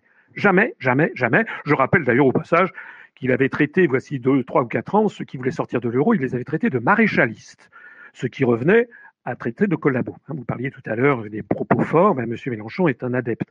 Donc, non, non, je suis, je suis, je suis formel. Euh, moi, ce que, ce que proposait M. Mélenchon, c'était pas de sortir de l'Union européenne. Alors moi, ce que je dis, c'est que, euh, bien sûr, c'est une facilité peut-être électoraliste, parce qu'il y a des gens qui me disent, oui, mais vous comprenez, les Français sont pas prêts, les Français ont peur. Mais c'est normal que les Français aient peur de sortir de l'Union européenne et de l'euro, puisque depuis qu'ils sont petits, j'en parle en connaissance de cause, que ce soit à l'école, que ce soit à la télé, à la radio, dans le monde professionnel, dans les journaux, ils n'entendent qu'une seule, qu'un seul avis, Hein, comme disait ma grand-mère, euh, euh, qui n'entend qu'une cloche n'entend qu'un son, c'est que la construction européenne, c'est fantastique, ça n'a que des avantages, et si on est contre, c'est qu'on est un salaud et qu'on veut la guerre. Donc, effectivement, les Français, dans la mesure où ils n'ont pas eu d'analyse objective contradictoire sur le sujet, ils ont peur. Mais moi, encore une fois, je ne fais pas de la politique, vous savez. Je ne fais pas de la politique pour, pour être à tout prix dans les palais nationaux. Je fais de la politique avec honnêteté, sincérité. Vous savez, à mon âge, Maintenant, je commence à avoir de la hauteur de vue, à avoir une bonne vision de ce qu'est de, de ce que de ce qu'est ma vie, et je prends j'ai une certaine éthique personnelle et je, je suis fier de ce que j'ai fait parce que même si j'ai fait un score qui a été décevant, mais encore une fois, euh, il y a énormément de gens qui m'ont découvert dans les, dans, les, dans, les, dans, les, dans les tout derniers jours. Vous votez pas pour quelqu'un à la présidence de la République, quelqu'un dont vous avez entendu parler trois jours avant. C'est absolument impossible. En revanche, je suis fier parce que nous avons beaucoup fait progresser le débat d'idées. Je vois que beaucoup plus de gens maintenant s'intéressent à ce que je dis. Et je dis quelque chose aussi d'important. C'est que, il y a deux choses très importantes encore. C'est que pour sortir de la France, de l'Union européenne, de l'euro et de l'OTAN, c'est pas de la gnognotte. Hein. Euh, il y a des gens qui me disent, il y a parfois des gens qui me disent, oui, bon, ben, qu'est-ce que vous proposez d'autre? Mais attendez, c'est un, un changement géopolitique énorme. Ça revient rien moins qu'à dire la fin de la domination atlantiste et américaine sur le vieux continent. C'est quand même quelque chose d'absolument colossal. Donc j'ai tout à fait notion de l'énormité du sujet. Mais vous savez ce que disait De Gaulle? De Gaulle disait il faut être l'homme d'une grande querelle. Eh bien moi je dis que quelqu'un qui se ferait élire sur un programme très ambigu n'aurait pas ensuite la légitimité politique pour faire appliquer un tel programme. Parce que imaginez que j'ai été élu président de la République, vous imaginez ce que les médias, ce que les forces euro-atlantistes, ce que les communistes appelleraient le grand capital, ce que d'autres appelleraient l'OTAN, ce que d'autres appelleraient Washington, vous imaginez les pressions colossales. Monsieur, monsieur, monsieur Asselineau, je vais. Il faudrait, attendez, il faudrait donc que j'ai une légitimité. attendez, je termine. Il faudrait que j'ai, il faudrait que j'ai une légitimité. Attendez, la question. C'est, c'est juste. Attendez, attendez, laissez-moi terminer. Il faudrait qu'il y ait une, il faudrait qu'il y ait une légitimité totale pour le faire. Et puis je vais terminer, si vous me laissez encore 30 secondes, et puis après je vous laisse la pause. Il y a un autre point avec lequel je suis tout à fait en désaccord, c'est l'idée que vous avez développée tout à l'heure et que M. Mélenchon développe euh, volontiers, c'est que la France, c'est la France et qu'elle devrait imposer sa volonté aux autres. Eh bien moi je dis non, parce que ça c'est du nationalisme. Ça c'est exactement comme ça que naissent les c'est lorsqu'une lorsqu'une nation, lorsqu'un pays estime que foin des traités et des engagements internationaux qu'il a pris, il doit imposer sa volonté. Et d'ailleurs, regardez, c'est ce qui s'est passé avec Macron. Macron, il est allé en Bulgarie pour aller dire, alors, ah ça va pas du tout la directive travailleurs détachés. Il a dit, il a tensé la, Pologne. Vous avez vu ce que la Pologne a, répondu, la première ministre? Elle a dit, mais ça n'est pas à la France de décider de l'avenir de l'Europe. D'ailleurs, il n'y a rien qui exaspère le plus les dirigeants polonais, espagnols, italiens, anglais, euh, grecs, etc., que cette idée qui revient régulièrement en France que l'Europe serait dirigée par le couple franco-allemand. Mettez-vous un peu à la place des dirigeants espagnols, polonais, hongrois, roumains, euh, italiens. Lorsqu'ils entendent ça, ils sont furax.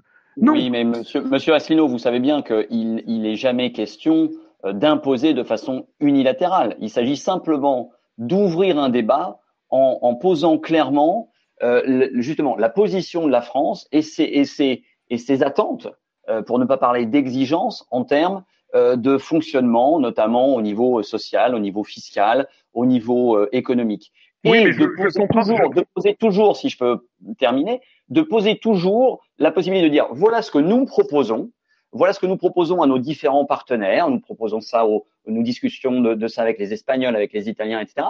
Et en dernier lieu, si jamais il s'avérait qu'on n'arrive pas à trouver de terrain d'entente sur la base de ces propositions, eh bien à ce moment-là, ça voudrait dire que euh, nous n'avons plus notre place dans cette Europe et qu'il faut qu'on envisage justement le plan B qui, je le répète, euh, qui, je le répète, consiste et les auditeurs pourront euh, vérifier. On ne va pas rentrer dans une querelle là, de, de, de, de, vérification, mais le plan B qui consiste bel et bien à, à, sortir de l'Europe. On, on va non, non, non, non, non, ça je ne peux pas laisser dire ça. Ça n'est pas vrai. Ça n'est pas vrai. Ça n'est pas vrai. Les auditeurs, si vous voulez bien, on ne se mettra pas d'accord puisque si on a deux visions différentes, on, va laisser les auditeurs vérifier euh, et, on va passer euh, à, un autre sujet, à moins que, que Phénom ait un, une, un Oui, oui, euh, je, voulais faire juste deux précisions assez rapides. Donc la première précision, puisque tu as répondu à celle où je voulais revenir, c'est par exemple, on nous signale que le 20 février 2016 à MPC. Au MPC, donc on n'est pas couché. On a posé la question de manière très claire à Jean-Luc Mélenchon si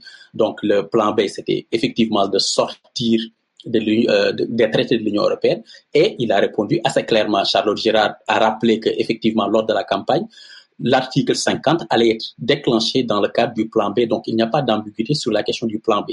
Et puis, sur l'autre question, ça veut dire que quand M. Asselineau, vous parlez de nationalisme, qui est de dire que la France impose sa volonté aux autres dans le cadre des traités, il faut aussi rappeler aux gens qu'on ne parle pas de constitution européenne, on parle de traités européens. Ce, sont, ce n'est qu'une convention qui ne marche que tant que toutes les parties donnent leur euh, consentement. Donc, si la France peut proposer dans le cadre de la, de la Convention, vous avez parlé de l'article 48 qui permet de modifier donc le traité, dans le cadre du déclenchement de l'article 48 qui nous permettrait de, de renégocier, de, de, de, donner nos conditions de renégociation, c'est-à-dire nos propositions de renégociation sur l'harmonisation fiscale, l'harmonisation sociale et sur le statut de la BCE, c'est une proposition. Si les autres l'acceptent, tant mieux, on pourra ouvrir le débat et proposer quelque chose. Donc, on n'impose même pas notre programme entièrement, comme vous l'avez dit euh, tout à l'heure. C'était l'idée de proposer une renégociation. On se remet sur la table et on, essaie de renégocier. Et puis, d'ailleurs, une fois cette renégociation faite, ce n'est pas Mélenchon ni la France insoumise qui décide si cette renégociation, les fruits de cette renégociation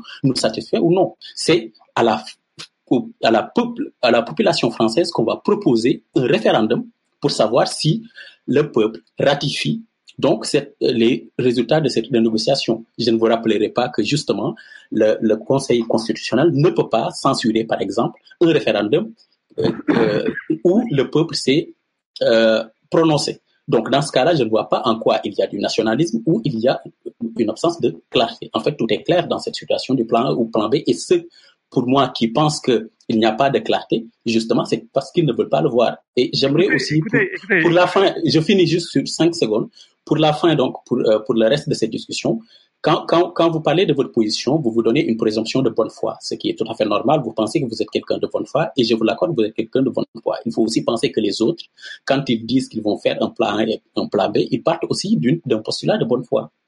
Alors, je vais répondre si vous me le permettez. Moi, j'ai sous le nez, je l'ai là sous le nez, je ne peux pas faire mieux, le site aec.fr, l'avenirencommun.fr. Je vois que le plan B, il n'est absolument pas question ni de l'article 50, ni de la sortie de l'Union européenne. Donc j'invite les auditeurs à aller voir. Alors je ne sais pas si vous appelez ça très clair. Écoutez, il y a quelque chose. Non mais attendez, attendez. Il y a une vidéo de deux heures et demie qui détaille la position sur l'Europe donc qui donne évidemment plus de détails que le euh, que, que, le programme euh, écrit, donc que, que les gens aillent voir les deux. Ils oui, moi je me rappelle très bien avoir vu M. Mélenchon qui était interrogé par Léa Salamé, on n'est pas couché, et où elle lui demandait alors on en sort, on n'en sort pas, et à la fin il disait non. Euh, ça a fait le tour, ça a fait le buzz. C'est-à-dire que je suis désolé. Monsieur, monsieur vous ne voudriez pas, vous ne voudriez pas être jugé sur une sur une réponse qui vous a été tirée comme ça à l'arrache euh, par un journaliste. Donc laissez le même laissez le même bénéfice à Jean-Luc Mélenchon. il y a une vidéo de trois heures qui a été faite pour justement expliquer dans le détail le positionnement sur l'Europe. Donc moi, j'invite tous les auditeurs qui souhaitent. Euh, qui souhaitent Mais alors pourquoi ça n'est pas sur l'AEC.fr alors mettez vite d'urgence à, jour le site aec.fr parce que j'ai bien quelque chose. Attendez, on parle de quelque chose de, enfin, on parle pas de, c'est pas, c'est pas, c'est pas, c'est pas un détail. Hein. On parle pas des horaires d'ouverture du château de Versailles. On est entièrement d'accord. On parle ici du, de, de du sujet absolument fondamental qui est est-ce que oui ou non on propose aux Français de mettre en œuvre l'article 50 comme les Britanniques le font. C'est quand même, c'est une, une, question, c'est une question qui ne, attendez, c'est une question. n'était pas le cœur du projet. C'est une question, oui, mais attendez, moi, c'est une question que je considère fondamentale. Voilà. On a bien compris, monsieur. Mais alors là, par Il n'y a pas de question géostratégique. Alors, monsieur Asselineau, il faut absolument qu'on passe à autre chose. Attendez, je voudrais dire quand même aussi autre chose. C'est que je comprends bien l'idée de négocier avec les autres États, de faire valoir les intérêts de la France. Mais figurez-vous que ça fait 60 ans que c'est comme ça que ça se passe. Ça fait 60 ans qu'il y a des négociations à Bruxelles, des marathons de la dernière chance, des sommets de la dernière heure, des trucs et des machins, des crises et des crises. Ça fait 60 ans. Et il y a eu de plus en plus d'États où chaque État défend son steak, défend ses intérêts. Donc ça n'a rien de nouveau que de dire on va aller défendre nos intérêts. C'est ce qui se passe depuis 60 ans. Et la bonne question à se poser, et là j'invite les auditeurs à se poser cette question en conscience, pourquoi l'Europe est-elle comme elle est? Pourquoi est-ce qu'elle est comme elle est? Moi je vois des gens, M. Mélenchon, M. Dupont-Aignan, Madame, mais même M. Macron, Madame Le Pen, M.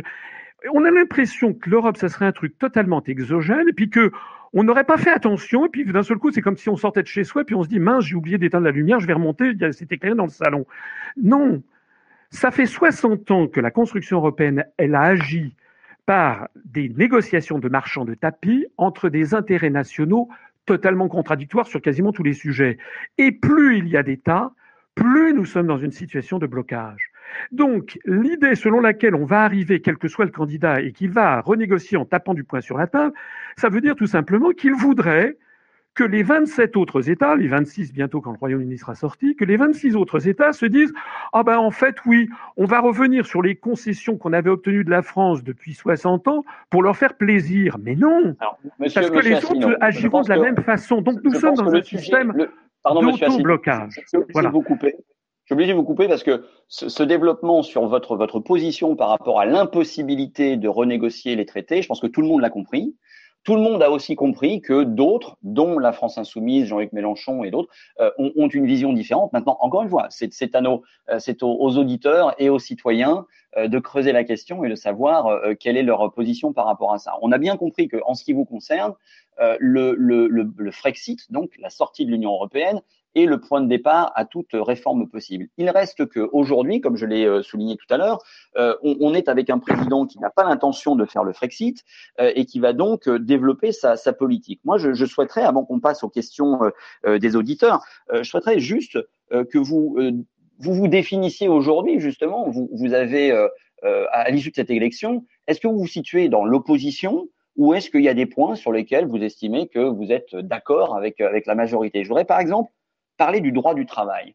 Euh, j'ai regardé une de vos vidéos Enfin, avant, je voudrais simplement souligner le fait que j'ai regardé les deux dernières vidéos que vous avez que vous avez euh, postées, en tout cas des, questions-réponses avec euh, avec des, auditeurs ou en tout cas des, internautes, et, j'ai été assez choqué ou en tout cas surpris de voir que sur deux fois deux heures d'intervention, de, de questions-réponses, euh, il y avait extrêmement peu sur la quarantaine de questions à laquelle vous avez répondu.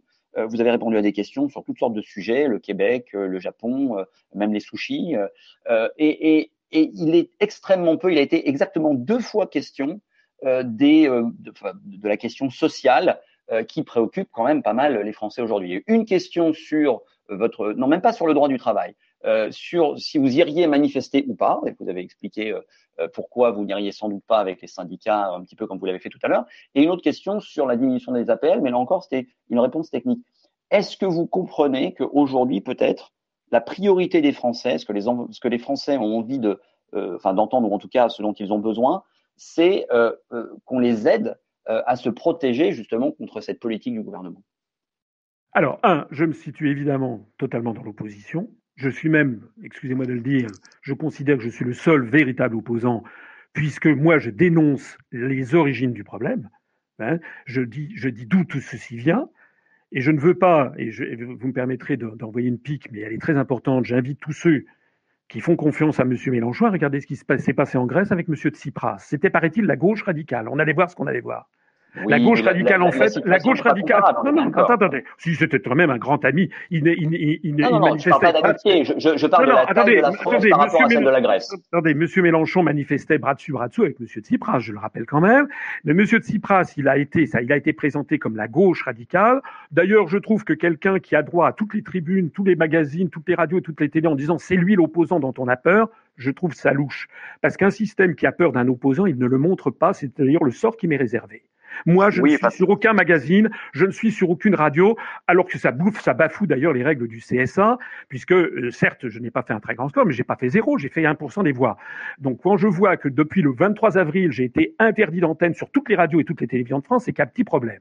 Bon, alors moi, ce que je vois, c'est que les Grecs, ils ont fait confiance à Tsipras, et vous avez vu où en est la Grèce? C'est pire que jamais. C'est des privatisations à outrance. Bon, donc moi je dis, c'est pour ça que je dis aux gens qui veulent bien écouter, faites attention. Ne placez pas votre confiance dans quelqu'un qui vous promet des choses dont on sait qu'elles ne pourront pas être tenues.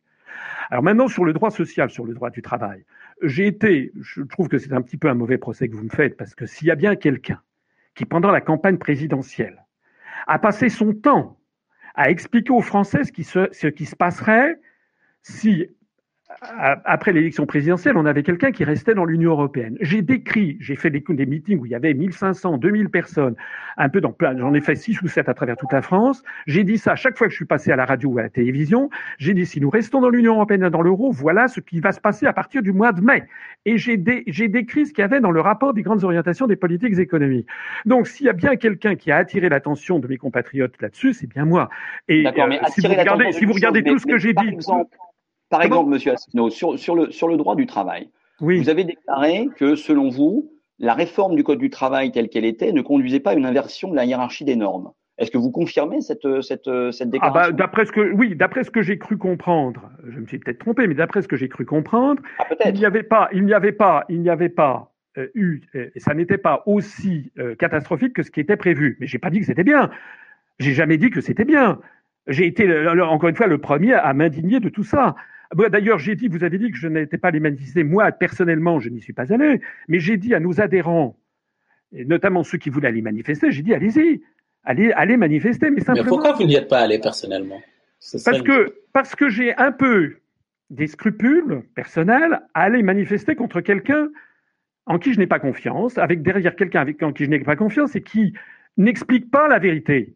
La vérité, c'est que tant que nous serons dans l'Union européenne, non, mais à votre initiative, à votre initiative. Je ne parle pas de, par exemple, de vous rallier hein, à la France insoumise, mais juste à votre initiative, à vous, de, de, de descendre dans la rue ou ah, de, de, vous exprimer de manière claire en opposition, par exemple. Alors, mais moi, je, moi, je, d'abord, je n'ai jamais dit que nous ne le ferions pas. On le fait d'ailleurs nous-mêmes.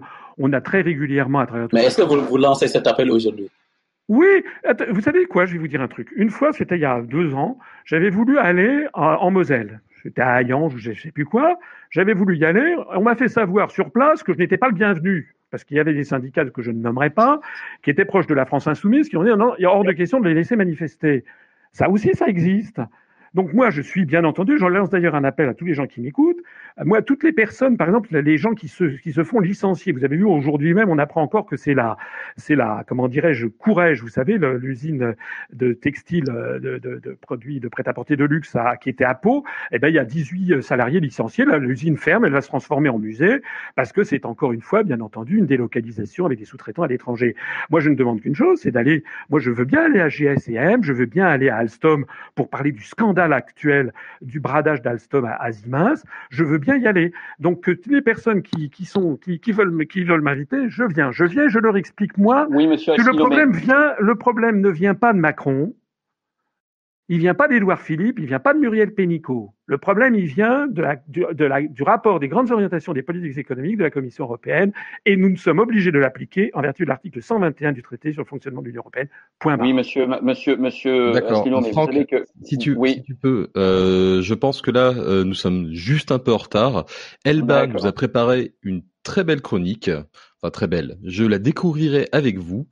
Donc Elba, la radio est à toi. Allez, partons quelques minutes en Catalogne. Dans cette région autonome espagnole, des manifestants crient Force d'occupation face à la police et le président de la région accuse le gouvernement de Madrid d'être totalitaire et de violer les droits fondamentaux. À l'origine de cette discorde, l'organisation d'un référendum sur l'indépendance de la Catalogne par le gouvernement régional. Cette semaine, la justice a interdit la diffusion de tracts, 9 millions de bulletins de vote ont été saisis et une opération policière a même conduit à l'arrestation de 13 membres du gouvernement régional que certains qualifient de prisonniers politiques. Et pourtant, on parle finalement très peu de ce sujet à quelques kilomètres de nos frontières. Alors, comment en est-on arrivé là? Depuis très longtemps, la Catalogne a une identité forte et une revendication indépendantiste certaine. Ça fait en effet quatre siècles qu'il y a régulièrement des initiatives, des mouvements émanant d'une partie des Catalans pour recouvrer plus d'indépendance, et la République catalane a déjà été proclamée quatre fois, ou deux, ça dépend des sources. Mais depuis cinq ou six ans, cette question s'est imposée comme centrale en Catalogne. Et il est forcément difficile d'expliquer cette évolution tant les raisons pourraient être nombreuses. C'est la plus riche région, d'Espagne et une des plus riches d'Europe. La crise de 2008 pourrait avoir accentué l'impression que la Catalogne paye beaucoup d'impôts pour financer le reste du pays, parfois mal en point après la crise économique et les cures d'austérité qui ont suivi. Mais euh, cette solidarité n'est pas nécessairement remise en cause par les indépendantistes, une Catalogne indépendante contribuant toujours en tant que membre de l'Union européenne. On peut aussi expliquer cet engouement par l'envie des Catalans d'une vraie rupture avec la politique post-franquiste et de décider eux-mêmes du futur de la région.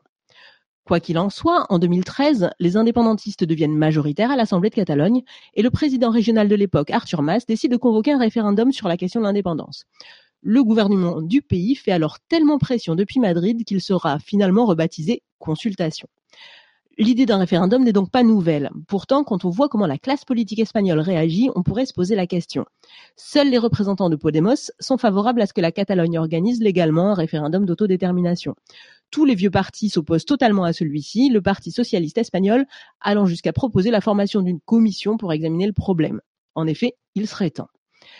Alors, le droit des peuples à disposer d'eux-mêmes est un principe qui se veut universel. C'est même écrit dans la Charte des Nations Unies rédigée en 1945. Pourtant, la Cour constitutionnelle a jugé ce référendum illégal. Mais celui-ci a quand même été proposé par la Generalitat, c'est-à-dire le gouvernement de Catalogne, dirigé par des indépendantistes qui ont été élus démocratiquement. Et d'après un sondage publié par El País, plus de 80% des Catalans sont favorables à ce qu'un référendum ait lieu. La loi espagnole semble donc en conflit avec ce droit fondamental. Alors certes, ce droit est souvent méprisé par nombre de gouvernements depuis 1945 au prétexte que la notion de peuple n'est pas très précise. Mais les Catalans, avec leur langue, leur identité et leur volonté de se prononcer sur ce sujet, peuvent difficilement ne pas être considérés comme un peuple. Oui, le référendum qu'organisent les indépendantistes ne respecte pas les lois espagnoles. Oui, le gouvernement de Rajoy peut légitimement s'y opposer, mais il est incompréhensible que la majorité des responsables politiques espagnols ne soient pas en faveur d'un nouveau référendum organisé en coordination avec Madrid. Alors, euh, l'Union européenne dans tout ça Sa position est claire. Rien ne prévoit l'indépendance d'une région d'un État membre. Donc, entre autres, le nouveau pays n'est pas automatiquement admis dans l'Union européenne, ce qui peut, à court terme, gravement nuire à son économie. Autrement dit, c'est une pression extérieure supplémentaire pour, pour empêcher l'indépendance. Donc, complètement contraire aux droits des peuples à disposer eux-mêmes, que ce soit en Écosse, au Pays basque, en Flandre ou en Catalogne. Cette décision ne peut appartenir qu'au peuple catalan. Eh oui, c'est ça le populisme. Ce référendum est illégal, mais un référendum est bien nécessaire. Quant aux arrestations de responsables politiques pour des actions certes radicales, mais tout de même pacifiques, on les croyait presque impossibles dans ce pays si proche du nôtre. Merci beaucoup Elba pour cette euh, chronique euh, bah, empreinte de soleil et de rébellion. Nous allons passer maintenant aux questions des auditeurs avec euh, en premier une question vocale qui va être posée par Longhost. Bonsoir Longhost.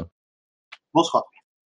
Bonsoir. Donc le plateau est pour l'instant à toi. Je te prierai de ne pas troller et de poser ta question en toute honnêteté.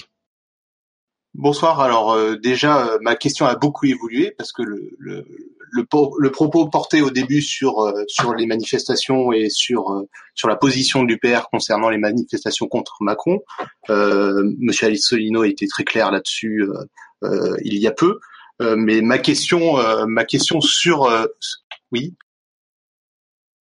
continue, continue. Oui. Donc ma question sur cette question et sur son sentiment de de non-légitimité à, à, se représenter au nom de l'UPR euh, et euh, pourquoi ne pas organiser un référendum euh, de l'UPR pour appuyer votre votre légitimité et au-delà de juste cette question-là, euh, est-ce que euh, dans le, le, le mouvement l'UPR, vous avez pratiqué des référendums sur des questions Vous évoquiez les, les, les grands axes que vous écartez euh, du que vous écartez et que vous mettez dans un débat national. Est-ce que vous avez déjà pratiqué des référendums internes sur ces questions pour euh, sonder simplement euh, les, les différents avis de, de, de vos membres, euh, des, des, des, partisans de, de l'UPR, et, et avoir, requérir leur avis là-dessus?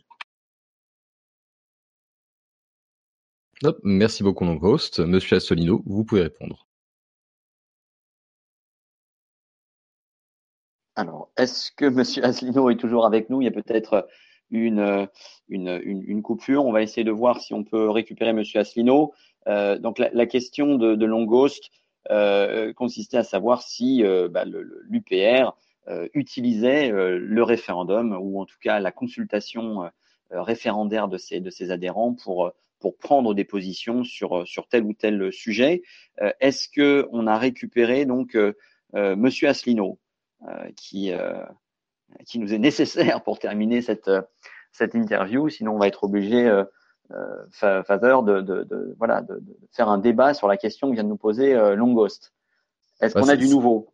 c'est un débat sur lequel malheureusement nous ne sommes pas vraiment très. Euh, oh, j'ai peur que nos, que nos avis n'intéressent ah, pas voilà. Ah voilà, voilà, Monsieur Asselineau.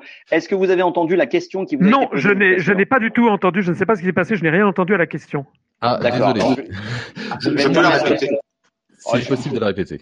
Alors, ma question portait non, sur... Non, mais attendez, là, je, je n'entends pas. Ah, vous n'entendez plus? Euh, Dès que vous passez, euh, je ne sais pas ce qui se passe, mais dès que vous... Je ne sais pas si c'est une question enregistrée, mais je n'entends plus rien. Je vous, je vous entends, mais je n'entends pas le reste. D'accord. Ah, Alors, dans ce cas, je, je, vais, je vais résumer la question. Oui, résumer la question. Euh, voilà. La, la, la, question consistait à savoir si, au sein de l'UPR, vous avez recours, au, notamment à, au référendum parmi vos parmi vos, adhérents ou en tout cas la consultation de vos adhérents pour prendre des positions sur euh, tel ou tel sujet, notamment lorsqu'il s'agit, puisque c'était le début de la question de l'auditeur, euh, sur des prises de position ou des passages à l'action, notamment euh, au, au, niveau de la participation ou non aux manifestations. Donc, d'une façon générale, est-ce que vous utilisez le référendum pour consulter vos, membres et déterminer les lignes à suivre? Non, d'une façon générale, non. Euh, on a euh, un congrès qui se tient tous les trois ans où on renouvelle les instances de direction. C'est d'ailleurs ce congrès va se tenir le 19 novembre.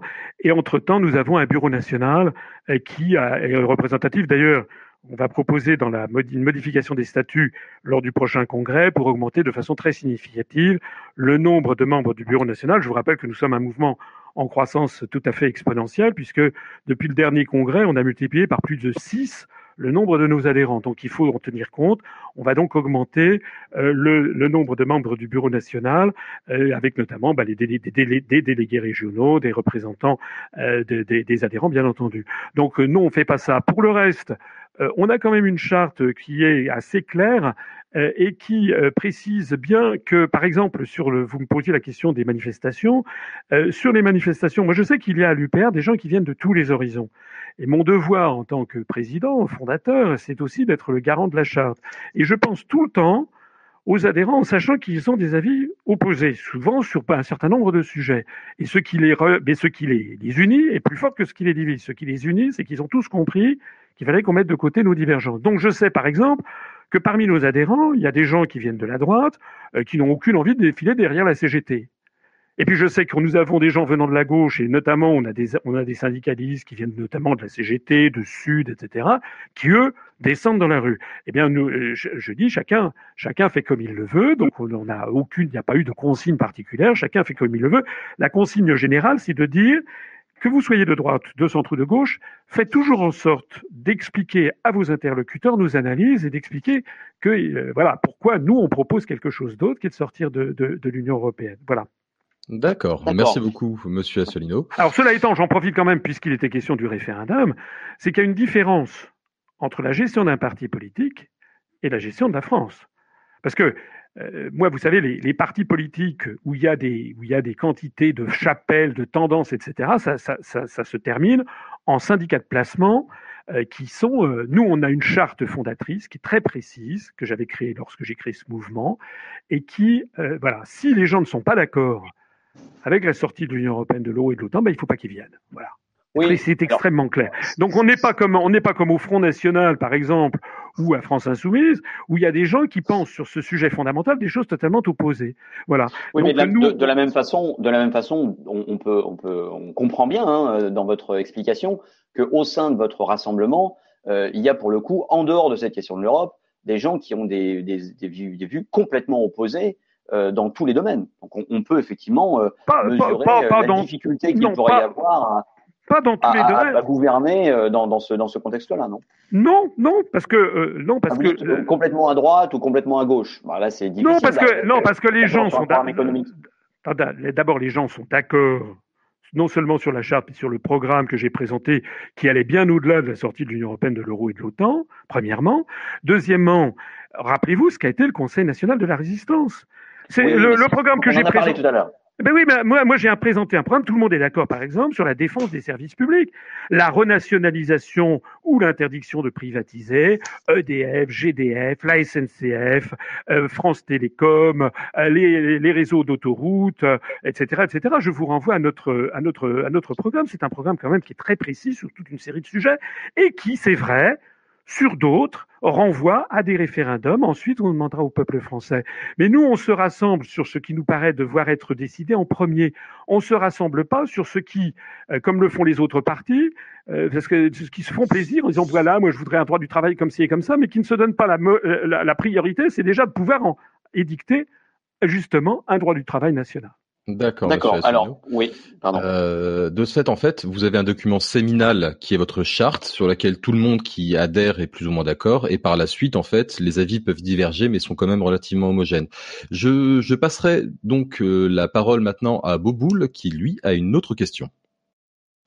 Euh, alors bonjour, euh, moi la question que je voudrais vous poser, on va sortir de toute contrainte européenne. En fait, je voulais vous demander ce que vous pensez du projet de loi qui va arriver bientôt, qui vise à élargir l'accès à la PMA pour euh, toute personne et donc pour même les femmes seules et les couples homosexuels.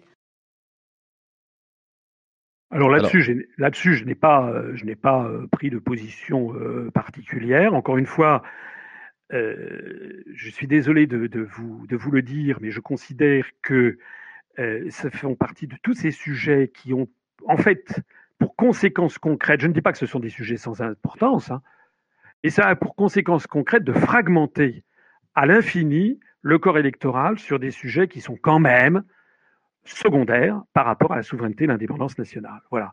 Alors s'agissant, puisque vous évoquez la question de l'homosexualité, j'en profite pour le dire, notre mouvement politique est un mouvement qui condamne toute euh, comment dire, euh, euh, stigmatisation de qui que ce soit en fonction de ses origines ethniques, de sa, la couleur de sa peau, de sa religion, de, son, de ses opinions politiques. Aussi de son orientation sexuelle et de l'identité de genre. C'est tellement vrai d'ailleurs que nous avions plusieurs de nos candidats pendant les législatives qui étaient des homosexuels euh, déclarés, qui d'ailleurs n'ont pas été sélectionnés ni parce qu'ils l'étaient ni parce qu'ils ne l'étaient pas, mais tout simplement pour leur qualité de militants. Donc ça, nous sommes tout à fait à l'aise sur cette question. Vous savez, l'UPR, c'est un mouvement qui est né au XXIe siècle euh, et qui euh, qui, est un mouvement moderne. Hein. encore une fois, nous n'aurions pas séduit tant de gens et beaucoup de jeunes, les gens qui sont à l'UPR sont très jeunes en général, euh, on les aurait pas séduits avec des propositions qui, à tort ou à raison, apparaîtraient comme comme comme Je suis d'ailleurs, puisqu'on parle de ça, je trouve assez curieux d'ailleurs que Monsieur Philippot, qui se plaignait euh, il y a quelques il y a quelques semaines euh, d'avoir été stigmatisé pour son homosexualité au Front National, qui maintenant se rapproche de Monsieur Dupont-Aignan, qui lui avait avait fait venir à ses à ses, à ses congrès Frigide Barjot et la Manif pour tous. Euh, tout ça, ça me paraît, ça me paraît des, ça, vous voyez, ça me paraît, c'est de la, c'est de la politique aérie, c'est des choses euh, comme et sur la PMA. Et sur la PMA, Monsieur Asselineau, on a bien compris que votre mouvement sur la, écoutez, écoutez, je ne vous répondrai pas à cette question parce que c'est un sujet qui sera éventuellement abordé. Mais vous savez, l'état d'esprit dans lequel je suis, c'est exactement, je suis désolé de faire cette comparaison, mais euh, c'est exactement quelqu'un qui serait allé voir Charles de Gaulle le 19 juin 40 en disant Mon général, j'ai entendu votre appel hier euh, pour l'appel à la résistance, mais avant que je m'engage dans la résistance, je voudrais euh, savoir ce que vous pensez euh, de l'adoption ou de la procréation artificielle. Ça veut dire eh, que eh, ça veut dire que pour moi, je suis désolé, ce sont des sujets. Les, les, gens qui posent cette question, je ne dis pas encore une fois que pour les personnes que ça concerne, je sais vrai que c'est important, mais je eh dis qu'il y a oui, oui, mais qu'est-ce qui est le plus important? Ah bah ça, c'est à vous. C'est ça, c'est ça, c'est ça ou bien C'est à vous de dire ce qui était plus important. Mais le plus important quand on, fait de la... ce qui est le plus important pour les gens. Oui, mais le plus important quand on fait de la politique, me semble-t-il, c'est d'avoir un pays libre et souverain, une démocratie. C'est-à-dire qu'on ne peut pas à la fois se plaindre de ce qu'on est en train de démolir le droit du travail, de privatiser nos services publics, d'appauvrir les Français et de dire que ça, c'est pas la priorité. Voilà. Moi, je pense qu'il faut dégager une hiérarchie de priorité. Oui, certes, mais en, tout cas, la question vous avait été posée, vous refusez d'y répondre, tout en tout en posant que votre parti est contre euh, toute euh, toute discrimination par rapport à l'orientation sexuelle ou de genre, ce qui ce qui permet de donner un début de réponse sans pour autant mettre les pieds dans le plat. Nous avons une autre question de la part d'un autre auditeur qui est Paléter. Paléter, tu peux parler. Bonjour Monsieur Asselineau. Vous dites vous-même que votre programme ah, politique est... Alors attendez, excusez-moi, parce que je, je, Paléter, je pense qu'il y a un problème, parce que Monsieur Asselineau n'entend pas quand... Donc tu vas nous poser ta question, et puis on, on, on, la, on la retransmettra. Monsieur Asselineau, vous m'entendez? Oui, là je vous entends. Oui, on, va écouter ah, la question de, de l'auditeur, et on vous la retransmettra, parce qu'il semblerait qu'il y a un petit problème technique, on va essayer de, de régler. Paléter, vas-y, on t'écoute. D'accord. Ben, du coup, ma question, c'était... Euh, est-ce qu'il ne serait pas plus judicieux de créer un nouveau Conseil national de la résistance pour réunir tous les, euh, tous les politiciens eurosceptiques comme euh, M. Asselineau, M. Mélenchon et euh, tous les autres? Un nouveau conseil. Alors, je, vais, je vais retranscrire ta question. Hein, on va pas faire de, on va pas faire de filtre. Monsieur Asselineau, donc la question de, de est de savoir si euh, il y aurait une opportunité aujourd'hui, ou peut-être la meilleure des solutions ne serait pas, euh, d'après, c'est la question qu'il pose, de recréer un Conseil national de la résistance qui, rassemblerait euh, tous les eurosceptiques et Pelleter inclut dans sa question des personnalités comme celle de Monsieur Mélenchon. Est-ce qu'il y aurait matière à faire un grand parti ou un grand rassemblement, en tout cas, avec, avec toutes ces, toutes ces personnes-là, d'après vous? Bah, D'après moi, je vais dire évidemment oui, puisque c'est ce que j'ai voulu faire. C'est ce que j'ai lancé en 2007 puisque l'UPR, c'est quand même un mouvement, et on vient dans le, de le voir, puisque là, il y a des questions sur lesquelles, qui me, qui me semblent, encore une fois, c'est des questions importantes hein, qui ont été posées, mais ce sont des questions qui me paraissent relativement secondaires. Je rappelle que le CNR, il faut que chacun y mette du sien. Si chacun veut avoir le programme avec lequel il est d'accord à 100%, chacun terminera dans une cabine téléphonique, parce que c'est impossible. Les Français étant ce qu'ils sont, euh, et c'est comme ça. Euh, donc, euh, il faut que l'on ait, qu'on se réunisse sur ce qu'on appellerait le plus grand dénominateur commun en mathématiques, sur le, voilà le, socle même de ce sur quoi les Français doivent se retrouver, c'est-à-dire récupérer leur souveraineté, leur indépendance, pour ensuite décider de leur politique sociale, économique, en matière, en matière sociétale, etc. Alors moi, je suis évidemment d'accord. Derrière la question que pose cet interlocuteur, il y a peut-être aussi euh, quel, quel rapport avec avec les autres. Moi, je ne demande qu'une chose. Je vous l'ai dit en préambule, je le redis maintenant. Je trouve formidable, d'abord, ce que vous faites, parce que vous voyez que moi je suis quelqu'un, j'aime beaucoup discuter, c'est d'ailleurs le béaba de la démocratie. Euh, moi je suis, je trouve formidable de me donner la parole, que je puisse répondre aux gens, je pourrais passer toute la nuit avec eux s'ils le souhaitent.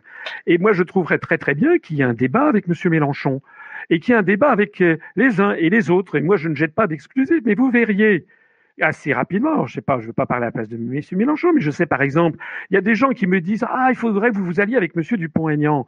Moi, j'ai dit qu'on était prêt à faire alliance avec tout le monde, avec, il y avait quand même quelques conditions. La première, c'est que nous faisons alliance avec quelqu'un qui est d'accord pour, pour, pour, pour, fixer comme priorité la sortie de l'Union européenne par l'article 50, la sortie de l'euro et la sortie de l'OTAN. Déjà, il n'y a plus personne. Déjà, les autres disent non, non, il faut renégocier, etc. Déjà, il n'y a plus personne. D'accord, monsieur, monsieur, monsieur, monsieur est-ce que vous pouvez entendre que le, le, pour ce qui est d'établir un débat avec d'autres ex-candidats à la présidentielle, est-ce qu'on peut valider que la présidentielle est terminée?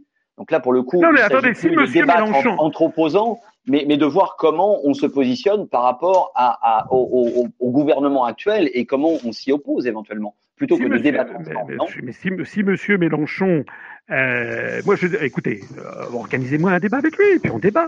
Et puis, mais vous savez, moi, je suis de bonne volonté. Hein. D'ailleurs, d'ailleurs, dans ce que dit, dans ce, dans ce que les élections sont terminées. Mais pour qu'on se débattre de quoi maintenant ah, Mais d'accord.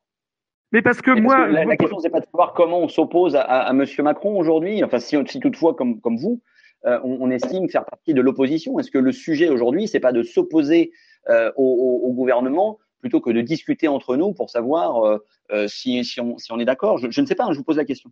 Mais de toute façon, sauf à ce qu'il y ait une révolution, Macron va imposer ses choix politiques. Il a la majorité à l'Assemblée nationale et il a, il a été élu président de la République. Donc, comment voulez-vous? Alors, euh, on peut faire des manifestations de rue, mais euh, bon, alors encore une fois, sauf à ce qu'il y ait euh, une, une, révolution, euh, ma ah oui, la, la, révolution, Monsieur Asselineau, quelle qu'en soit la forme, hein, il s'agit bien entendu, en ce qui concerne la France insoumise, en tout cas, d'une révolution citoyenne et, et, allant vers une sortie démocratique. Mais cette révolution, elle ne va pas venir toute seule. Donc, si, on l'appelle de ses voeux dans le sens où on, souhaite que la politique qui est menée par le gouvernement s'arrête le plus vite possible, même si c'est de façon démocratique, eh bien cette, cette révolution, peut-être qu'il faut la pousser aujourd'hui. et est-ce que vous souhaitez participer à cet effort? Je, je, encore une fois, je, je, ne comprends pas très bien ce que ceci veut dire. Je vous fiche mon billet que tout ceci ne débouchera sur pas grand-chose. On l'a vu, des manifestations. Il y en a eu, ça fait des décennies qu'il y a des manifestations. Il y a eu des manifestations sous Hollande, des manifestations sous Sarkozy. Euh, il y a eu à chaque fois du démantèlement, parce que c'est pas c'est pas nouveau le démantèlement, la privatisation des services publics, le démantèlement de ci et de ça. Tout ceci découle encore une fois et toujours de notre appartenance à l'euro et à l'UE.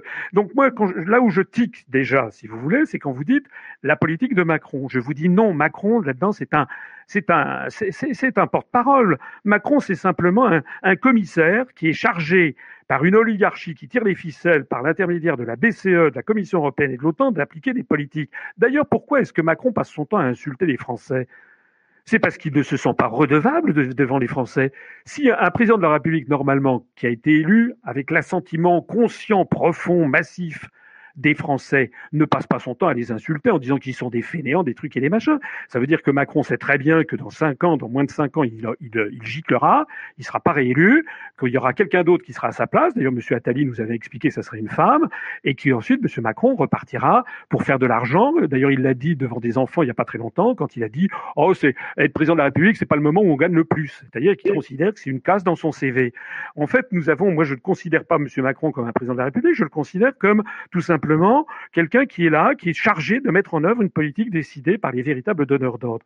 Moi, c'est ça que 2022. français. Alors donc oui, donc juste pour conclure sur ce qui était euh, ma question, donc vous vous ne croyez pas du tout au pouvoir de la rue? Vous croyez que les gens doivent rester passifs en attendant les prochaines Ah non, ah non. Alors ça, s'il y a bien quelqu'un, ça c'est quand même une attaque que je trouve un peu, non, non, non, de café. non, parce que s'il y a bien quelqu'un, écoutez, moi j'ai commencé l'UPR Hein, je n'ai été soutenu par personne. Tous les gens, notamment les ministres que vous avez évoqués tout à l'heure, avec lesquels j'ai travaillé, évidemment tout le monde a condamné ce que je faisais. Le corps de l'inspection générale des finances auquel j'appartiens je suis devenu le mouton noir et j'ai fait ça absolument tout seul, sans argent. Et donc j'ai quand même soulevé des montagnes parce que maintenant on va bientôt avoir 30 000 adhérents et j'ai quand même réussi à être candidat à l'élection présidentielle et à présenter. Nous avons été le parti qui avait présenté le plus de candidats aux élections législatives, 574. Il n'y a aucun parti qu'on a présenté autant et pourtant aucun grand média n'a donné la moindre publicité à ce fait politique. Donc ne me dites pas que je suis en faveur de la passivité. Moi, je suis au contraire en faveur que les Français se redressent, mais je veux pas. Qu'ils fassent quoi concrètement Mais je veux pas. Je ne veux pas les entraîner. Je ne veux pas. Je ne veux pas les les tsipraciser. Voilà. Je ne veux pas faire un truc, si vous voulez, les entraîner vers un truc euh, comme là, ils viennent de se faire macroniser.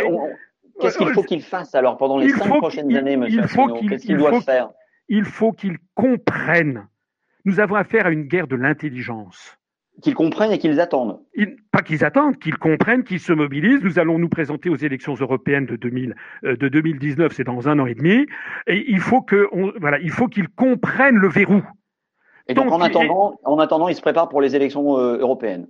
Mais ils peuvent défiler. Encore une fois, nous avons des, beaucoup de militants qui sont allés défiler. Moi, je vais, je vais en défiler, parce que vous croyez pas, vous croyez pas que les, les, les, défilés, les manifestations puissent amener un bouleversement politique. Donc en fait, c'est aller défiler juste pour passer le temps en attendant les élections européennes. c'est ce que j'entends que vous dites. Écoutez, je, n'en sais rien, mais vous, vous êtes, vous êtes certain, vous, que les, manifestations qui ont lieu le 23 vont changer les choses? Vous en êtes certain ah non, non, non, non, on peut jamais être certain de rien, mais on bah, s'engage en, espérant que. Bah, euh, donc on s'engage et on y va. Donc est-ce que vous, vous croyez qu'il est possible que la rue euh, amène à un changement démocratique? Même si vous n'en êtes pas certain, mais est-ce que vous pensez que euh, c'est possible et que ça vaut le coup d'y aller?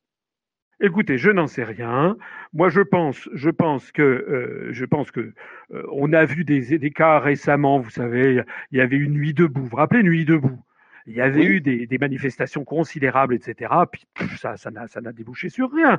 Moi, si, si vous voulez, je, je considère que les grands médias du pays sont encore contribuent encore largement à façonner l'opinion publique. Donc l'opinion publique est dans une situation assez étrange parce qu'à la fois elle ne croit plus vraiment dans les grands médias et à la fois elle n'ose pas s'en affranchir complètement. Et moi, je suis d'accord avec vous que ce qui me désole, euh, c'est de voir l'État quand même un peu passif, un peu apathique des gens. Voilà, donc tout ce qui contribue évidemment à les réveiller, c'est une, c'est une bonne chose, mais moi je ne veux pas chacun a son éthique. Moi, je n'ai pas envie de manipuler les gens et de les faire défiler pour en fait que ça ne serve à rien. Moi, je préfère, c'est ce que je fais depuis dix ans. Personne quand même ne peut me le contester. J'ai parcouru la France dans tous les sens depuis dix ans. Euh, pour expliquer au début, il y avait deux, trois personnes dans mes conférences. À la fin, là, pendant la présidentielle, on a eu pour les dix ans, il y avait 7000 personnes à Paris. On a de plus en plus de gens qui nous suivent parce qu'ils ont compris que moi, je crois, je leur dis la vérité. Et en tout cas, avec les analyses que je leur donne, ils décryptent la vérité et ils peuvent voir à l'avance ce qui va se passer. Alors c'est très frustrant, hein, si vous croyez que moi je suis heureux de la situation. Non, je ne suis pas heureux de la situation. Je trouve la situation dramatique. Je trouve qu'effectivement, malheureusement, Macron il est là, donc euh, je ne vois pas, euh, euh, je, ne sais pas, je, ne vois pas très bien comment il il ne va pas être là jusque pendant le mandat qu'il a eu. Malheureusement, c'est comme ça. en revanche, euh, que l'on contribue à de nouveau à faire progresser la, compréhension des choses, l'origine des problèmes et le fait qu'il y a une vie après l'Union européenne, eh ben je pense que ça c'est essentiel. Et moi je suis tout à fait d'accord encore une fois. Moi je, vous savez, nous avons euh, nous avons des liens euh, euh, particuliers avec un certain nombre d'adhérents de France Insoumise. On a de, sur le terrain des adhérents du père qui discutent beaucoup avec les adhérents de France Insoumise, ah qui sont d'accord. Beaucoup sur les réseaux sociaux. Aussi. Oui, et qui sont et qui sont. Bon, il y a des gens qui reprennent reprennent les, les trucs de Rudi Reichstadt là que je serais l'axe rouge brun, des conneries comme ça. Mais honnêtement, euh, les gens qui sont de bonne compréhension, il y, a, il, y a, beaucoup de points sur lesquels on a des convergences. Ça, ça, c'est, ça, c'est, pourquoi dire le contraire? C'est exact. On a beaucoup de points de convergence. Ça, c'est, ça, c'est tout à fait vrai. Voilà. Simplement, nous, on, on, on a une, je crois, une analyse, des analyses qui, euh, qui vont au fond des choses, comme disait De Gaulle. Il faut aller au fond des choses. Voilà. D'accord. D'accord. Alors, on va, on va enchaîner. Oui, ah, pardon. Tu, pardon. tu voulais donner la euh, parole à Stelbeck ou oui, c'est ça? Oui, oui, tout à fait. Et donc, bah, si, je si je peux résumer en quelques mots votre point de vue, Monsieur Asselineau, euh, vous ne souhaitez pas envoyer les personnes euh, dans la rue car vous n'êtes pas certain, enfin vous, ne vous n'êtes pas certain du, de la de la fin en fait de la finalité positive d'un tel mouvement, mais par contre vous les encouragez à se politiser et à se à se rendre compte en fait de et à agir de manière locale potentiellement. En, en, en gros, c'est ça. Euh, je n'ai je n'ai pas du tout interdit aux gens d'aller. Je répète, j'ai dit, nous avons dit et redit que les gens chez nous qui voulaient aller manifester, il fallait qu'ils le fassent, hein, bien sûr. Euh, mm. Moi, je préfère qu'il y ait eu euh, beaucoup de monde à telle ou telle manifestation que s'il y avait eu personne. Voilà. Mais je ne veux pas, si vous voulez, c'est pas. Euh, je, je, suis très, je suis dubitatif sur la suite des, des, des événements. Et moi, je crois qu'effectivement, qui le, le, vrai problème, le problème numéro un, c'est que les Français comprennent l'origine des, l'origine des difficultés. C'est ça le point numéro un. Et je pense qu'il faut faire de, de l'éducation populaire. Il me semble quand même que même mes pires adversaires reconnaîtront que euh, j'ai quand même été, me semble-t-il, depuis dix ans, celui qui a fait le plus d'éducation populaire auprès des gens en leur expliquant des choses qui parfois peuvent paraître un peu compliquées, hein, euh, comme ça ressortir les articles des traités, etc. On m'a brocardé, mais quand même, les gens qui m'écoutent et qui, qui, qui, vont se renseigner, ils disent en fait, c'est lui qui a raison, c'est lui qui nous dit la réalité des choses. D'accord, oui, ça, ça vous l'avez bien, bien développé durant cette interview. Je vais laisser la parole maintenant à Steinbeck. Désolé si la dernière question, oui. Non, t'inquiète pas. Bonjour, monsieur Asselineau. Euh, ah, bonjour. Ah, donc vous l'entendez? Oui, je vous, là j'entends, oui. Ah bah très bien. On a pu noter à de nombreuses reprises, que ce soit dans votre programme ou, dans vos prises de parole, que vous donnez une très grande importance à la volonté du peuple et du peuple uniquement, avec l'usage de référendum entre autres, euh, en cas d'accession au pouvoir. Est-ce que vous pousseriez cette logique euh, jusqu'au bout en offrant le droit à l'autodétermination aux régions françaises qui présenteraient des, des velléités séparatistes? Je pense aux territoires ultramarins, à la Corse, à la Catalogne française ou au Pays Basque, voire même à la Bretagne. Alors, vous m'entendez là? Oui, oui, parfaitement. Alors, il y a, y a, plusieurs choses là-dedans. Euh, il y a euh, au sein de la République euh, un territoire comme la Nouvelle-Calédonie où il va y avoir en 2018 un référendum d'autodétermination. D'ailleurs, je me rendrai en Nouvelle-Calédonie L'an prochain, c'est un territoire dans lequel j'ai d'ailleurs vécu, que je connais. J'expliquerai moi comment je vois les choses pour l'avenir, mais euh, si j'avais été élu, on aurait maintenu euh, le référendum euh, d'autodétermination sur la Nouvelle-Calédonie. En revanche, moi je suis là pour appliquer la, Constitution de la Ve République et d'ailleurs les constitutions de toutes les républiques et pour dire que la République est une et, indivisible. Il n'y a pas de peuple corse, ça a d'ailleurs été retoqué par le Conseil constitutionnel. Il n'y a pas de peuple breton, il y a un peuple français. Et donc si j'étais si j'avais été élu président de la République, je n'organiserais certainement pas un référendum sur l'indépendance de telle ou telle région. Et je vais vous dire pourquoi. C'est parce que j'estime, et je l'ai expliqué longuement, et là aussi, les gens qui m'écoutent depuis plusieurs années ont découvert que j'avais bien mis le doigt sur le, sur le sujet, qu'il y a en fait une véritable politique, le couvert de la politique des euro-régions, qui consiste à démanteler les grands États-nations pour avoir une pulvérisation des peuples pour ne plus avoir la possibilité de s'opposer au rouleau compresseur euro-atlantiste et notamment le rouleau compresseur de toute l'oligarchie industrielle et financière. Parce que la France, aujourd'hui, elle est déjà à genoux devant cette oligarchie. Vous imaginez ce qu'une Catalogne ou ce qu'une Corse ou ce qu'un Pays basque ou ce qu'une Alsace indépendante serait. C'est-à-dire qu'il y a un risque mortel de destruction de l'unité nationale. Eh bien, moi, je, voilà, je suis de ceux qui ont attiré l'attention. D'ailleurs, je ne sais pas ce qui va se passer en Espagne. N'oubliez pas que l'Espagne, c'est un pays où il y a eu euh, une guerre civile. N'oubliez pas que les militaires en Espagne ont juré sur la Bible ou sur je ne sais pas quoi, ou sur la Constitution, de préserver l'unité nationale. Donc je ne sais pas ce qui va se passer en Espagne. Et si vous y réfléchissez, à la limite, à la limite, un peuple qui veut être euh, vraiment euh, totalement indépendant, je pense par exemple à la Bolivie, à la Bolivie, euh, d'Evo Morales ou, à, ou, à, ou, au Venezuela. Bon, ce sont des pays qui sont fondamentalement anti-américain. Mais quand je vois, moi, les indépendantistes catalans, n'est-ce pas, qui euh, euh, stigmatisent Madrid et qui disent qu'ils veulent rester dans l'Union européenne. D'ailleurs, ils auront les pires difficultés s'ils avaient leur indépendance pour l'être, parce qu'il faut l'unanimité là aussi. Et étant sortis de l'Espagne, ils seraient sortis ipso facto euh, de la de, de l'Union européenne. Pour rentrer de, de, dans l'Union européenne, il faudrait l'unanimité des autres. Et donc, non seulement l'Espagne, mais probablement également la Belgique, le Royaume-Uni, si le Royaume-Uni est encore là, et un certain nombre, l'Italie, un certain nombre d'autres États, voyant leur propre situation intérieure, euh, interdira à la Catalogne de rentrer. Mais c'est quand même incroyable euh, que, que l'on stigmatise quand on est à Barcelone le prétendu impérialisme de Madrid et que l'on ne voit pas l'impérialisme américain ou l'impérialisme de la BCE. Enfin, c'est quand même dire que la, Catalogne est une région riche et que c'est scandaleux qu'elle paye pour les autres régions pauvres de l'Espagne. D'abord, ce n'est pas un sentiment particulièrement, euh, particulièrement euh, extraordinaire. C'est quand même un sentiment égoïste, mais surtout, c'est que les gens qui disent ça ne comprennent pas que s'ils sont une Catalogne indépendante dans l'Union européenne, ils ne seront pas indépendants du tout et qu'ils devront payer non plus pour les, la, Galice ou l'Extrémadour, mais ils devront payer pour la Bulgarie ou la Roumanie. Donc tout ceci me paraît. Ce qui se cache derrière. Ne font pas déjà Ce qui se cache derrière, c'est euh, vraiment le rouleau compresseur de l'impérialisme américain et anglo-saxon qui est, qui est derrière. Voilà. tout à fait. Alors, s'il si, vous plaît. Euh, justement, euh, la première question qu'on nous a posée euh, de Champigny Insoumise, euh, alors, qui va justement dans, dans ce sens, on parle justement de peuples différents, de, de sensibilités différentes. Que compte faire l'UPR pour lutter contre la France-Afrique et le néocolonialisme en général? Alors ça, je l'avais longuement, enfin je pas longuement, mais je l'avais expliqué, notamment pendant la campagne présidentielle. Euh, moi, je pense que euh, l'Afrique, ou les anciennes colonies françaises, mais en particulier d'Afrique, c'est un atout, une chance assez fabuleuse pour la France au XXIe siècle, XXIIe siècle, parce que c'est euh, notamment grâce aux pays d'Afrique francophone que la langue française se développe. Euh, j'avais une fois débattu sur Canal 23 une émission avec euh, avec Christophe Ondelat au moment de la loi Fioraso. Je m'étais indigné euh, que l'on autorise maintenant l'enseignement en anglo-saxon, enfin en anglo-américain à la Sorbonne, etc.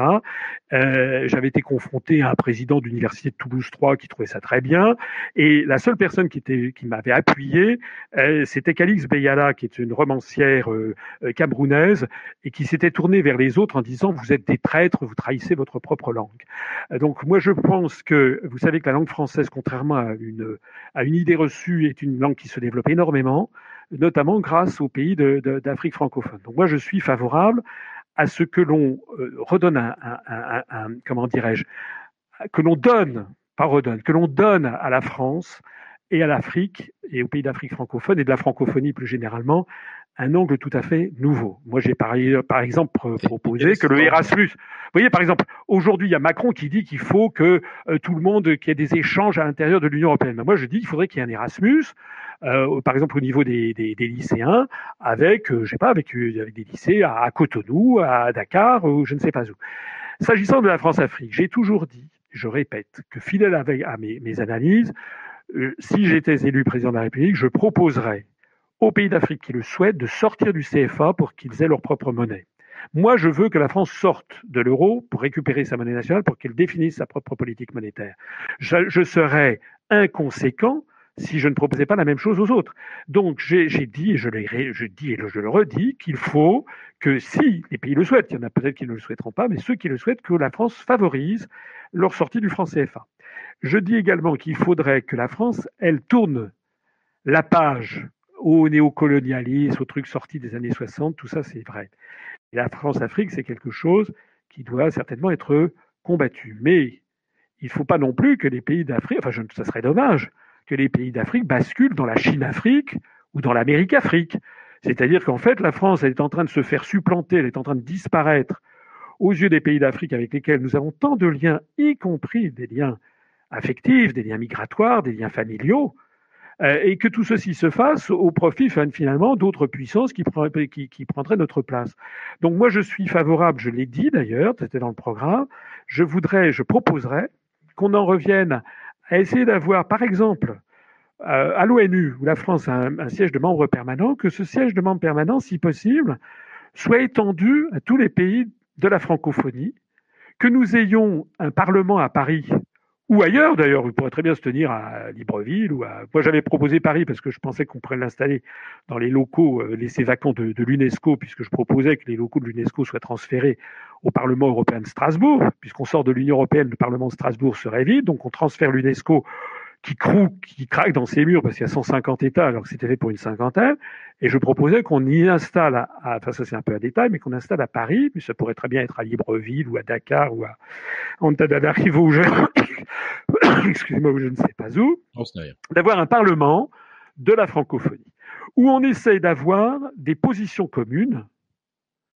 On essaye, si on n'y arrive pas, mais des positions communes sur des très grands sujets, comme par exemple par exemple, les, échanges, euh, les échanges nord-sud, euh, le, commerce équitable, la situation du système financier international, la répartition des parts au Fonds monétaire international, le rôle de la Banque mondiale, le, comment dirais-je, la situation au Moyen-Orient, et que ceci, que ceci, on essaie de déboucher dans cette espèce de parlement de la francophonie, d'avoir autant que faire se peut et dans un contexte qui n'aurait plus rien de colonial, ça serait simplement des pays ayant, partageant ensemble une partie de leur histoire, de leur langue, mais une langue, c'est souvent une vision du monde, hein, vous savez.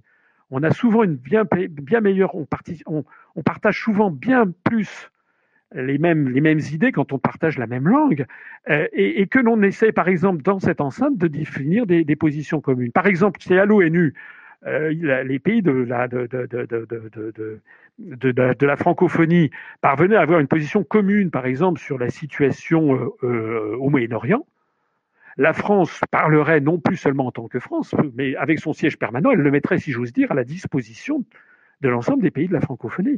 Et je trouve que ça serait quelque chose, de, à mon avis, qui serait et qui au passage lutte contre ce qui est moi ma, ma hantise, c'est le choc des civilisations parce qu'on n'en a pas parlé, mais euh, il y a beaucoup de gens qui me disent, mais l'Europe c'est la paix. Je dis non, malheureusement, l'Europe nous entraîne vers la guerre.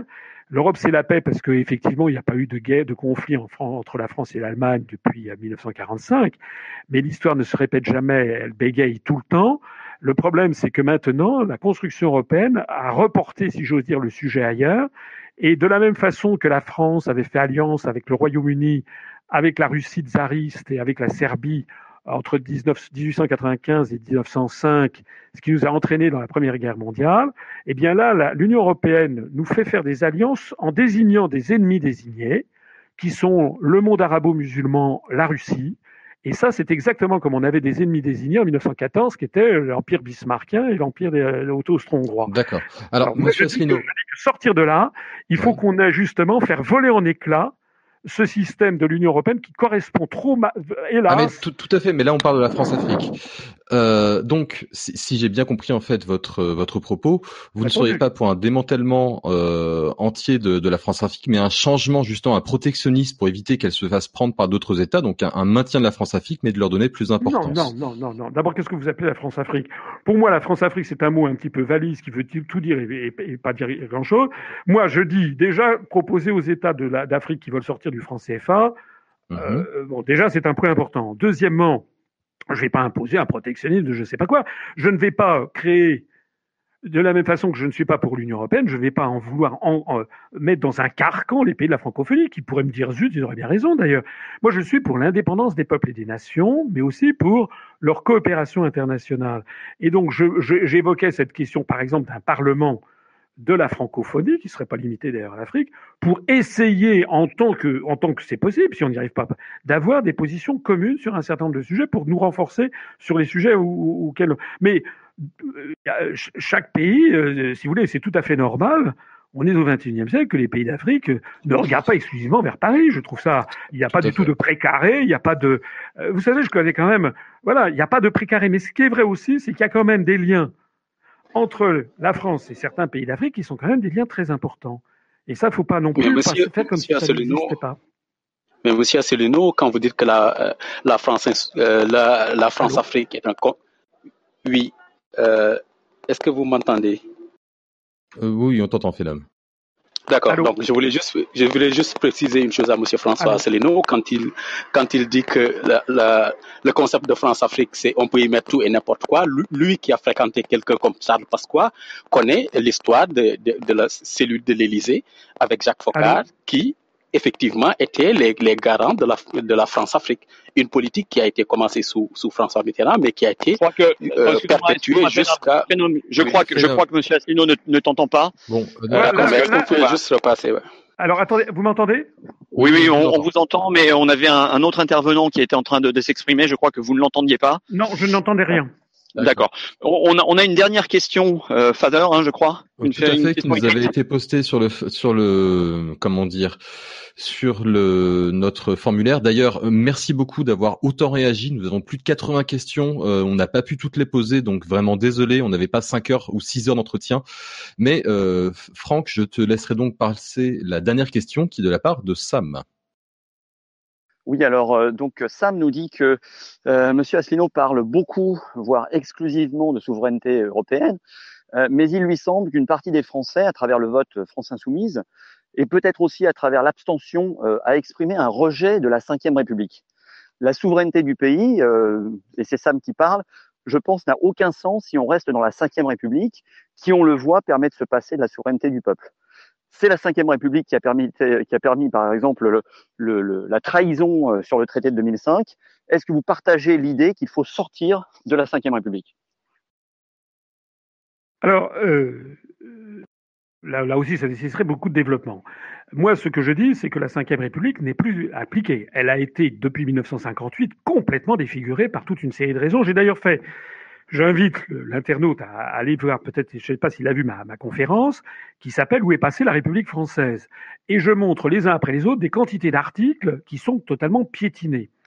Alors, moi, je, personnellement, je ne propose pas de changer de constitution. Je propose en revanche de revenir à l'idée d'origine, mais en le perfectionnant.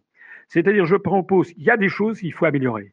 C'est-à-dire, je propose la création du référendum d'initiative populaire sur tous les sujets. Je propose également que le référendum lie le président de la République. C'est là où il y a eu effectivement un, scandale, parce que il y avait la conception que De Gaulle se faisait de la République. Il avait prévu un système qui, je crois, n'en déplaise à M. Mélenchon, et correspondait bien à l'esprit du peuple français. C'est-à-dire, les Français sont les héritiers d'une grande tradition monarchique. Ils, aiment qu'il y ait un État régulateur qui assure la justice sociale entre les Français. Ça remonte à Saint-Louis.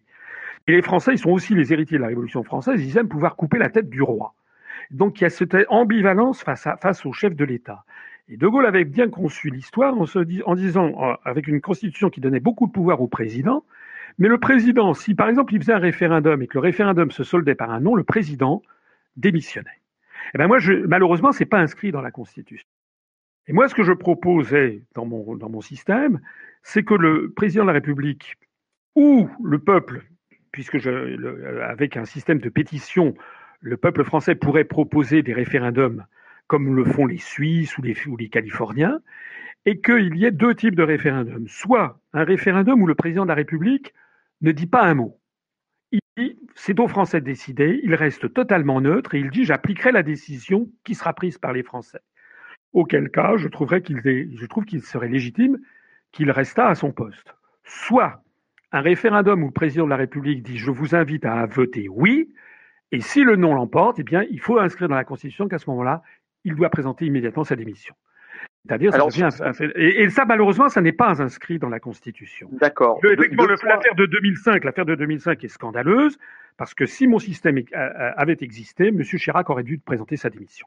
Voilà. D'accord. Et... Alors, on a bien compris ce point-là. Il y a, il y, a un, il y a deux points sur lesquels je voudrais vous, vous faire rebondir très vite euh, pour conclure sur cette histoire de, de enfin sur cette, euh, sur ce sujet de, de la Ve République.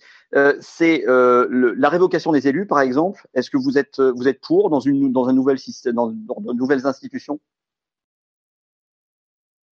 Je, je, je, la capacité pour le peuple, justement, de ne pas attendre cinq ans, comme on l'a beaucoup, on en a parlé ce soir, de pas attendre cinq ans, mais si vraiment il y a un fort mécontentement ou, ou, ou euh, un décalage par rapport au, au, à l'exécution du mandat, par rapport à ce qui, au mandat qui avait été donné, la possibilité pour le peuple de revenir là-dessus. Donc la révocation. Je, je, dans le principe, je n'y suis pas hostile.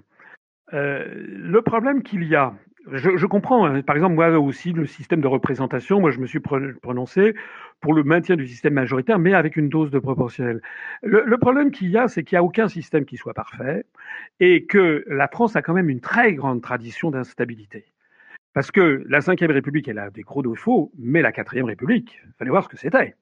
Hein, la Quatrième République nous avait complètement mis dans la main des Américains et complètement euh, donc euh, avec une instabilité totale. Si vous avez une instabilité ministérielle complète, en fait, il y a plus de, le, peuple ne peut plus exercer son. C'est toutes les, les, décisions sont prises par le monde financier et par l'administration.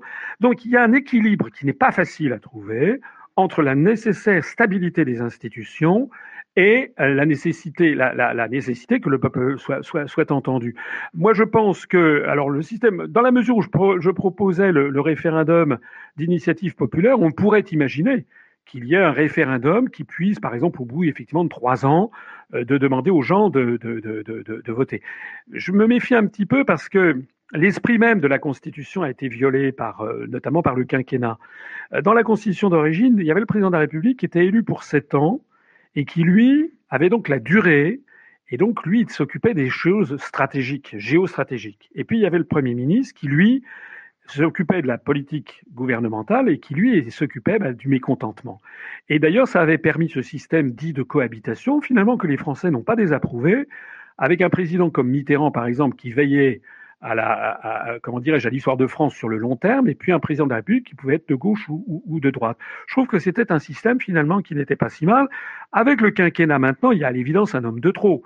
Et de toute façon, comme le, le président de la République et le Premier ministre, en fait, n'ont plus les pouvoirs qu'ils avaient, parce que tous les pouvoirs qui ont été transférés à la Commission européenne à Bruxelles, à la Banque centrale européenne à Francfort ou à l'OTAN, dont le siège était à Bruxelles, mais qui en fait est dirigé depuis Washington, en réalité, ce qui se passe, c'est qu'il y a de moins en moins de pouvoir dans le gouvernement.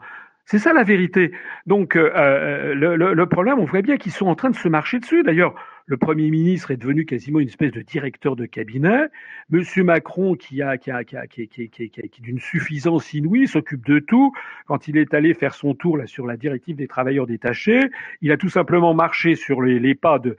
Il, s'est emparé de, à la fois, il a, il, a, il a fait comme si le Premier ministre n'existait pas, comme si le ministre des Affaires étrangères n'existait pas, comme si la ministre des Affaires européennes, euh, Madame Loiseau, n'existait pas, et comme si euh, le secrétaire d'État aux Affaires européennes n'existait pas. Il y a, y, a, y a, vraiment une perte de, de, de pouvoir, d'ailleurs, qui va avec la diminution de, de l'État. Voilà. Donc, pour répondre, à votre, donc, oui, oui, pour la, pour à votre question, moi, je ne suis pas favorable à la, je ne suis pas favorable à la suppression de la Ve République. Je suis favorable à son actualisation à, son, à sa modernisation, à son, parfois, dans un certain nombre de cas, à revenir à la situation antérieure, euh, notamment par exemple les articles 88 alinéa 2, je crois, qui précisent que la, la, la France fait partie de l'Union européenne. Ça, je ne suis pas d'accord. Euh, je, veux, je veux qu'on redonne vie, par exemple, à l'article, je crois que c'est l'article 3, c'est que euh, ou euh, l'article, je sais plus. Alors on va on va pas rentrer. Excusez-moi. Qui dit, que les partis, les partis politiques doivent respecter le principe de souveraineté nationale. C'est quand même inscrit dans notre constitution. Donc moi, je suis favorable à tout ceci. Quant, au quand un truc révocatoire pour les élus, faut voir. il faut voir. Dans la mesure où il y a le référendum d'initiative populaire, je pense que ça pourrait éventuellement se passer dans ce cadre. Dans, dans la continuité de, de ça, sur, toujours sur la, les institutions et la démocratie, euh, le fait de, de, de, redéfinir le mode de, fonctionnement euh, euh, ensemble, justement, de ce qui nous constitue en tant que peuple, à savoir donc cette constitution, le fait de faire appel à une, à une assemblée constituante, justement pour euh, redonner euh, au peuple français l'occasion de se réapproprier sa démocratie Est-ce que c'est quelque chose, euh, une démarche à laquelle vous êtes favorable? Je veux pas de, je veux pas d'avis, pas d'avis. je suis pas, je peux pas dire que je suis totalement hostile. Je suis pas non plus spécialement favorable. Parce que là, on, parlait, on parlait d'un des socles effectivement. Le Brexit, le, le, le, Frexit, pardon, étant le socle de, du programme de l'UPR. La sixième République, c'est un des socles de, de, de la, du programme justement de la France insoumise. Oui, mais, oui, euh, mais, il est important pour nous d'avoir votre sentiment. J'ai bien compris. Euh, moi, je, je, cette histoire de sixième République, excusez-moi, je, je, je n'ai pas, je ne vois pas très bien l'intérêt. Je trouve que Monsieur Mélenchon devrait beaucoup plus expliquer aux Français ce que c'est que l'article 48, l'article 50, l'article 121, etc., l'article 63 des traités, plutôt que de faire miroiter une, une constitution, une sixième république. On changerait de constitution. il, ne fait, rien miroiter. Il fait miroiter le fait qu'il va redonner justement au peuple français, à travers ce processus constituant, le, la possibilité de d'abord de se réapproprier cette fameuse souveraineté, et puis surtout de redéfinir euh, le, la démocratie euh, en France, comment elle fonctionne, comment on l'applique, euh, peut-être aussi pour réconcilier les Français avec euh, avec leur démocratie. Eh bien, moi, je dis que c'est un miroir aux alouettes parce que ce n'est pas le problème de la Constitution. D'ailleurs, notre Constitution, vous savez, quand Mitterrand a été élu en 81, en 1981, lorsque Mitterrand a été élu, eh bien, les Français euh, ont pu constater que la Constitution marchait très bien et qu'ils ont eu un gouvernement de gauche à l'époque qui a d'ailleurs fait mis en, œuvre le programme commun de la gauche. Alors on était pour, on était contre, c'est autre chose. Mais force est de constater qu'il a mis en œuvre le programme pour lequel il a été élu avec des, des nationalisations de tout le secteur bancaire, de grandes. Il a vraiment fait euh, ce pourquoi il avait été élu. Le problème, c'est qu'aujourd'hui, que ce soit la sixième, septième ou quinzième République, dans la mesure où on est dans l'Union européenne, ça ne servira à rien puisque tout est décidé ailleurs. C'est pour ça que ça me paraît, si vous voulez, un débat un peu superflu et un, fait, en fait, je suis désolé de le dire, mais quelque chose qui est euh, qui, est euh, qui est hors sol, qui est hors temps, le véritable problème, il n'est pas dans la Constitution. Elle a montré, elle a montré qu'on pouvait avoir des politiques radicalement différentes. C'est ça quand même qu'on. Elle a montré la Constitution de la Ve République qu'elle permettait à la fois d'avoir une grande stabilité des institutions et d'avoir un gouvernement efficace qu'il mène une politique très libérale comme celle de Giscard, ou au contraire une politique très à gauche comme celle de Mitterrand pendant sous, le, sous, le, sous, le, sous, le, sous le gouvernement Mauroy. Donc ça veut dire qu'elle a résisté à l'épreuve du temps. En revanche, aujourd'hui, si les Français ont le sentiment d'avoir été dépossédés de leur démocratie, c'est parce que quand ils votent à droite ou quand ils votent à gauche, en fait, ils ont exactement la même politique qu'ils rejettent. Et moi, j'explique que cette politique, elle n'est justement plus définie par ceux qu'ils élisent, mais qu'elle vient des traités européens de notre appartenance à l'OTAN. Très bien, D'accord, monsieur. Alors, si, si vous souhaitez, là, nous allons clore notre émission. Euh, je vais vous demander, justement, euh, s'il est possible que vous ayez une petite conclusion, un petit mot de la fin, en, en 30 secondes, une minute, afin qu'on puisse clore, justement, qu'est-ce que vous voudriez dire à nos auditeurs, qu'est-ce que vous voudriez dire à la France, je ne sais pas. Euh, je vous laisse, justement, le mot de la fin, et après, je conclurai cette émission. Bah écoutez, ça sera un mot très simple, c'est que je vous donne un grand merci un grand merci parce que, euh, vous savez, en, 1815, lorsque euh, le 18 juin 1815, c'était un 18 juin, il y a eu Waterloo. Donc Napoléon a été battu à plat couture, il s'enfuit à Paris, et puis il y a les débris de l'armée napoléonienne qui se rencontrent avec des débris de l'armée de Louis XVIII. Vous savez que c'était après les 100 jours. Et ils commencent à se tirer dessus. Et à ce moment-là, il y a le duc de Berry, qui est le deuxième fils de Louis XVIII, qui, qui, met entre tout le monde et qui dit arrêtez de tirer, nous sommes tous français. Eh ben moi, ce que je trouve qui est, euh, franchement, je vais vous donner un coup de chapeau, parce que vous avez montré ce soir qu'on est tous français, qu'on a, moi, j'ai pris un grand plaisir à discuter avec vous, à répondre à vos questions qui sont tout à fait légitimes. Vous avez compris qu'il y a beaucoup de points sur lesquels on est quand même assez proche, même parfois très très proche. Euh, moi, c'est l'essentiel. Moi, je ne demande que ça. C'est d'abord et avant tout de faire renaître la démocratie, le goût euh, pour la vraie politique, pas la politique politicienne, pas la politique aérienne, mais d'aller au fond des choses un merci, et puis merci aussi à tous les, intervenants. Parfois, il y avait des coupures, je n'ai pas tout noté, mais je trouve que tous les intervenants ont, posé, des, si je peux me permettre, des, bonnes questions, et j'ai senti chez eux, non pas de l'agressivité, mais une curiosité légitime pour me faire euh, accoucher de mes idées. Je les en remercie beaucoup. Merci, euh, bah. merci Monsieur Monsieur Assino. Je voulais, par rapport à, quand, vous disiez simplement euh, un certain nombre de proximités, c'est vrai qu'il y a un certain nombre de thèmes sur lesquels je pense on, peut retrouver des similitudes. Euh, simplement, le, le, la différence, si, si, parce qu'il y en a une, euh, c'est que les thèmes qui, pour nous, euh, pour le coup, pour la France insoumise et pour, pour ce mouvement qui aujourd'hui va s'exprimer dans la rue, les questions sociales, les questions démocratiques, donc des institutions de cette sixième République, ne sont pas justement des questions subalternes comme, comme vous le, le pensez, ah, et, et, je comprends tout à fait votre, enfin en tout cas j'entends votre point de vue qui consiste à dire que tant qu'on n'est pas sorti de l'Europe, euh, on ne peut pas se poser ce genre de questions. Euh, voilà, il y a un certain nombre de personnes qui pensent que euh, bah, peut-être voilà, il faut se les poser aujourd'hui et c'est probablement là que, que, que, tient l'essentiel de notre différence. En tout cas, merci beaucoup, Monsieur Asselineau. Merci à tous les tous les auditeurs. Je crois que Fader, on, on, a, on a pulvérisé les records d'audience. Alors, nous, sommes montés jusqu'à 1540 et des poussières auditeurs, donc très, très, très impressionnant. Je souhaitais remercier euh, bah, d'une part toi, Franck, hein, puisque j'étais sous la main. Ah, mais merci.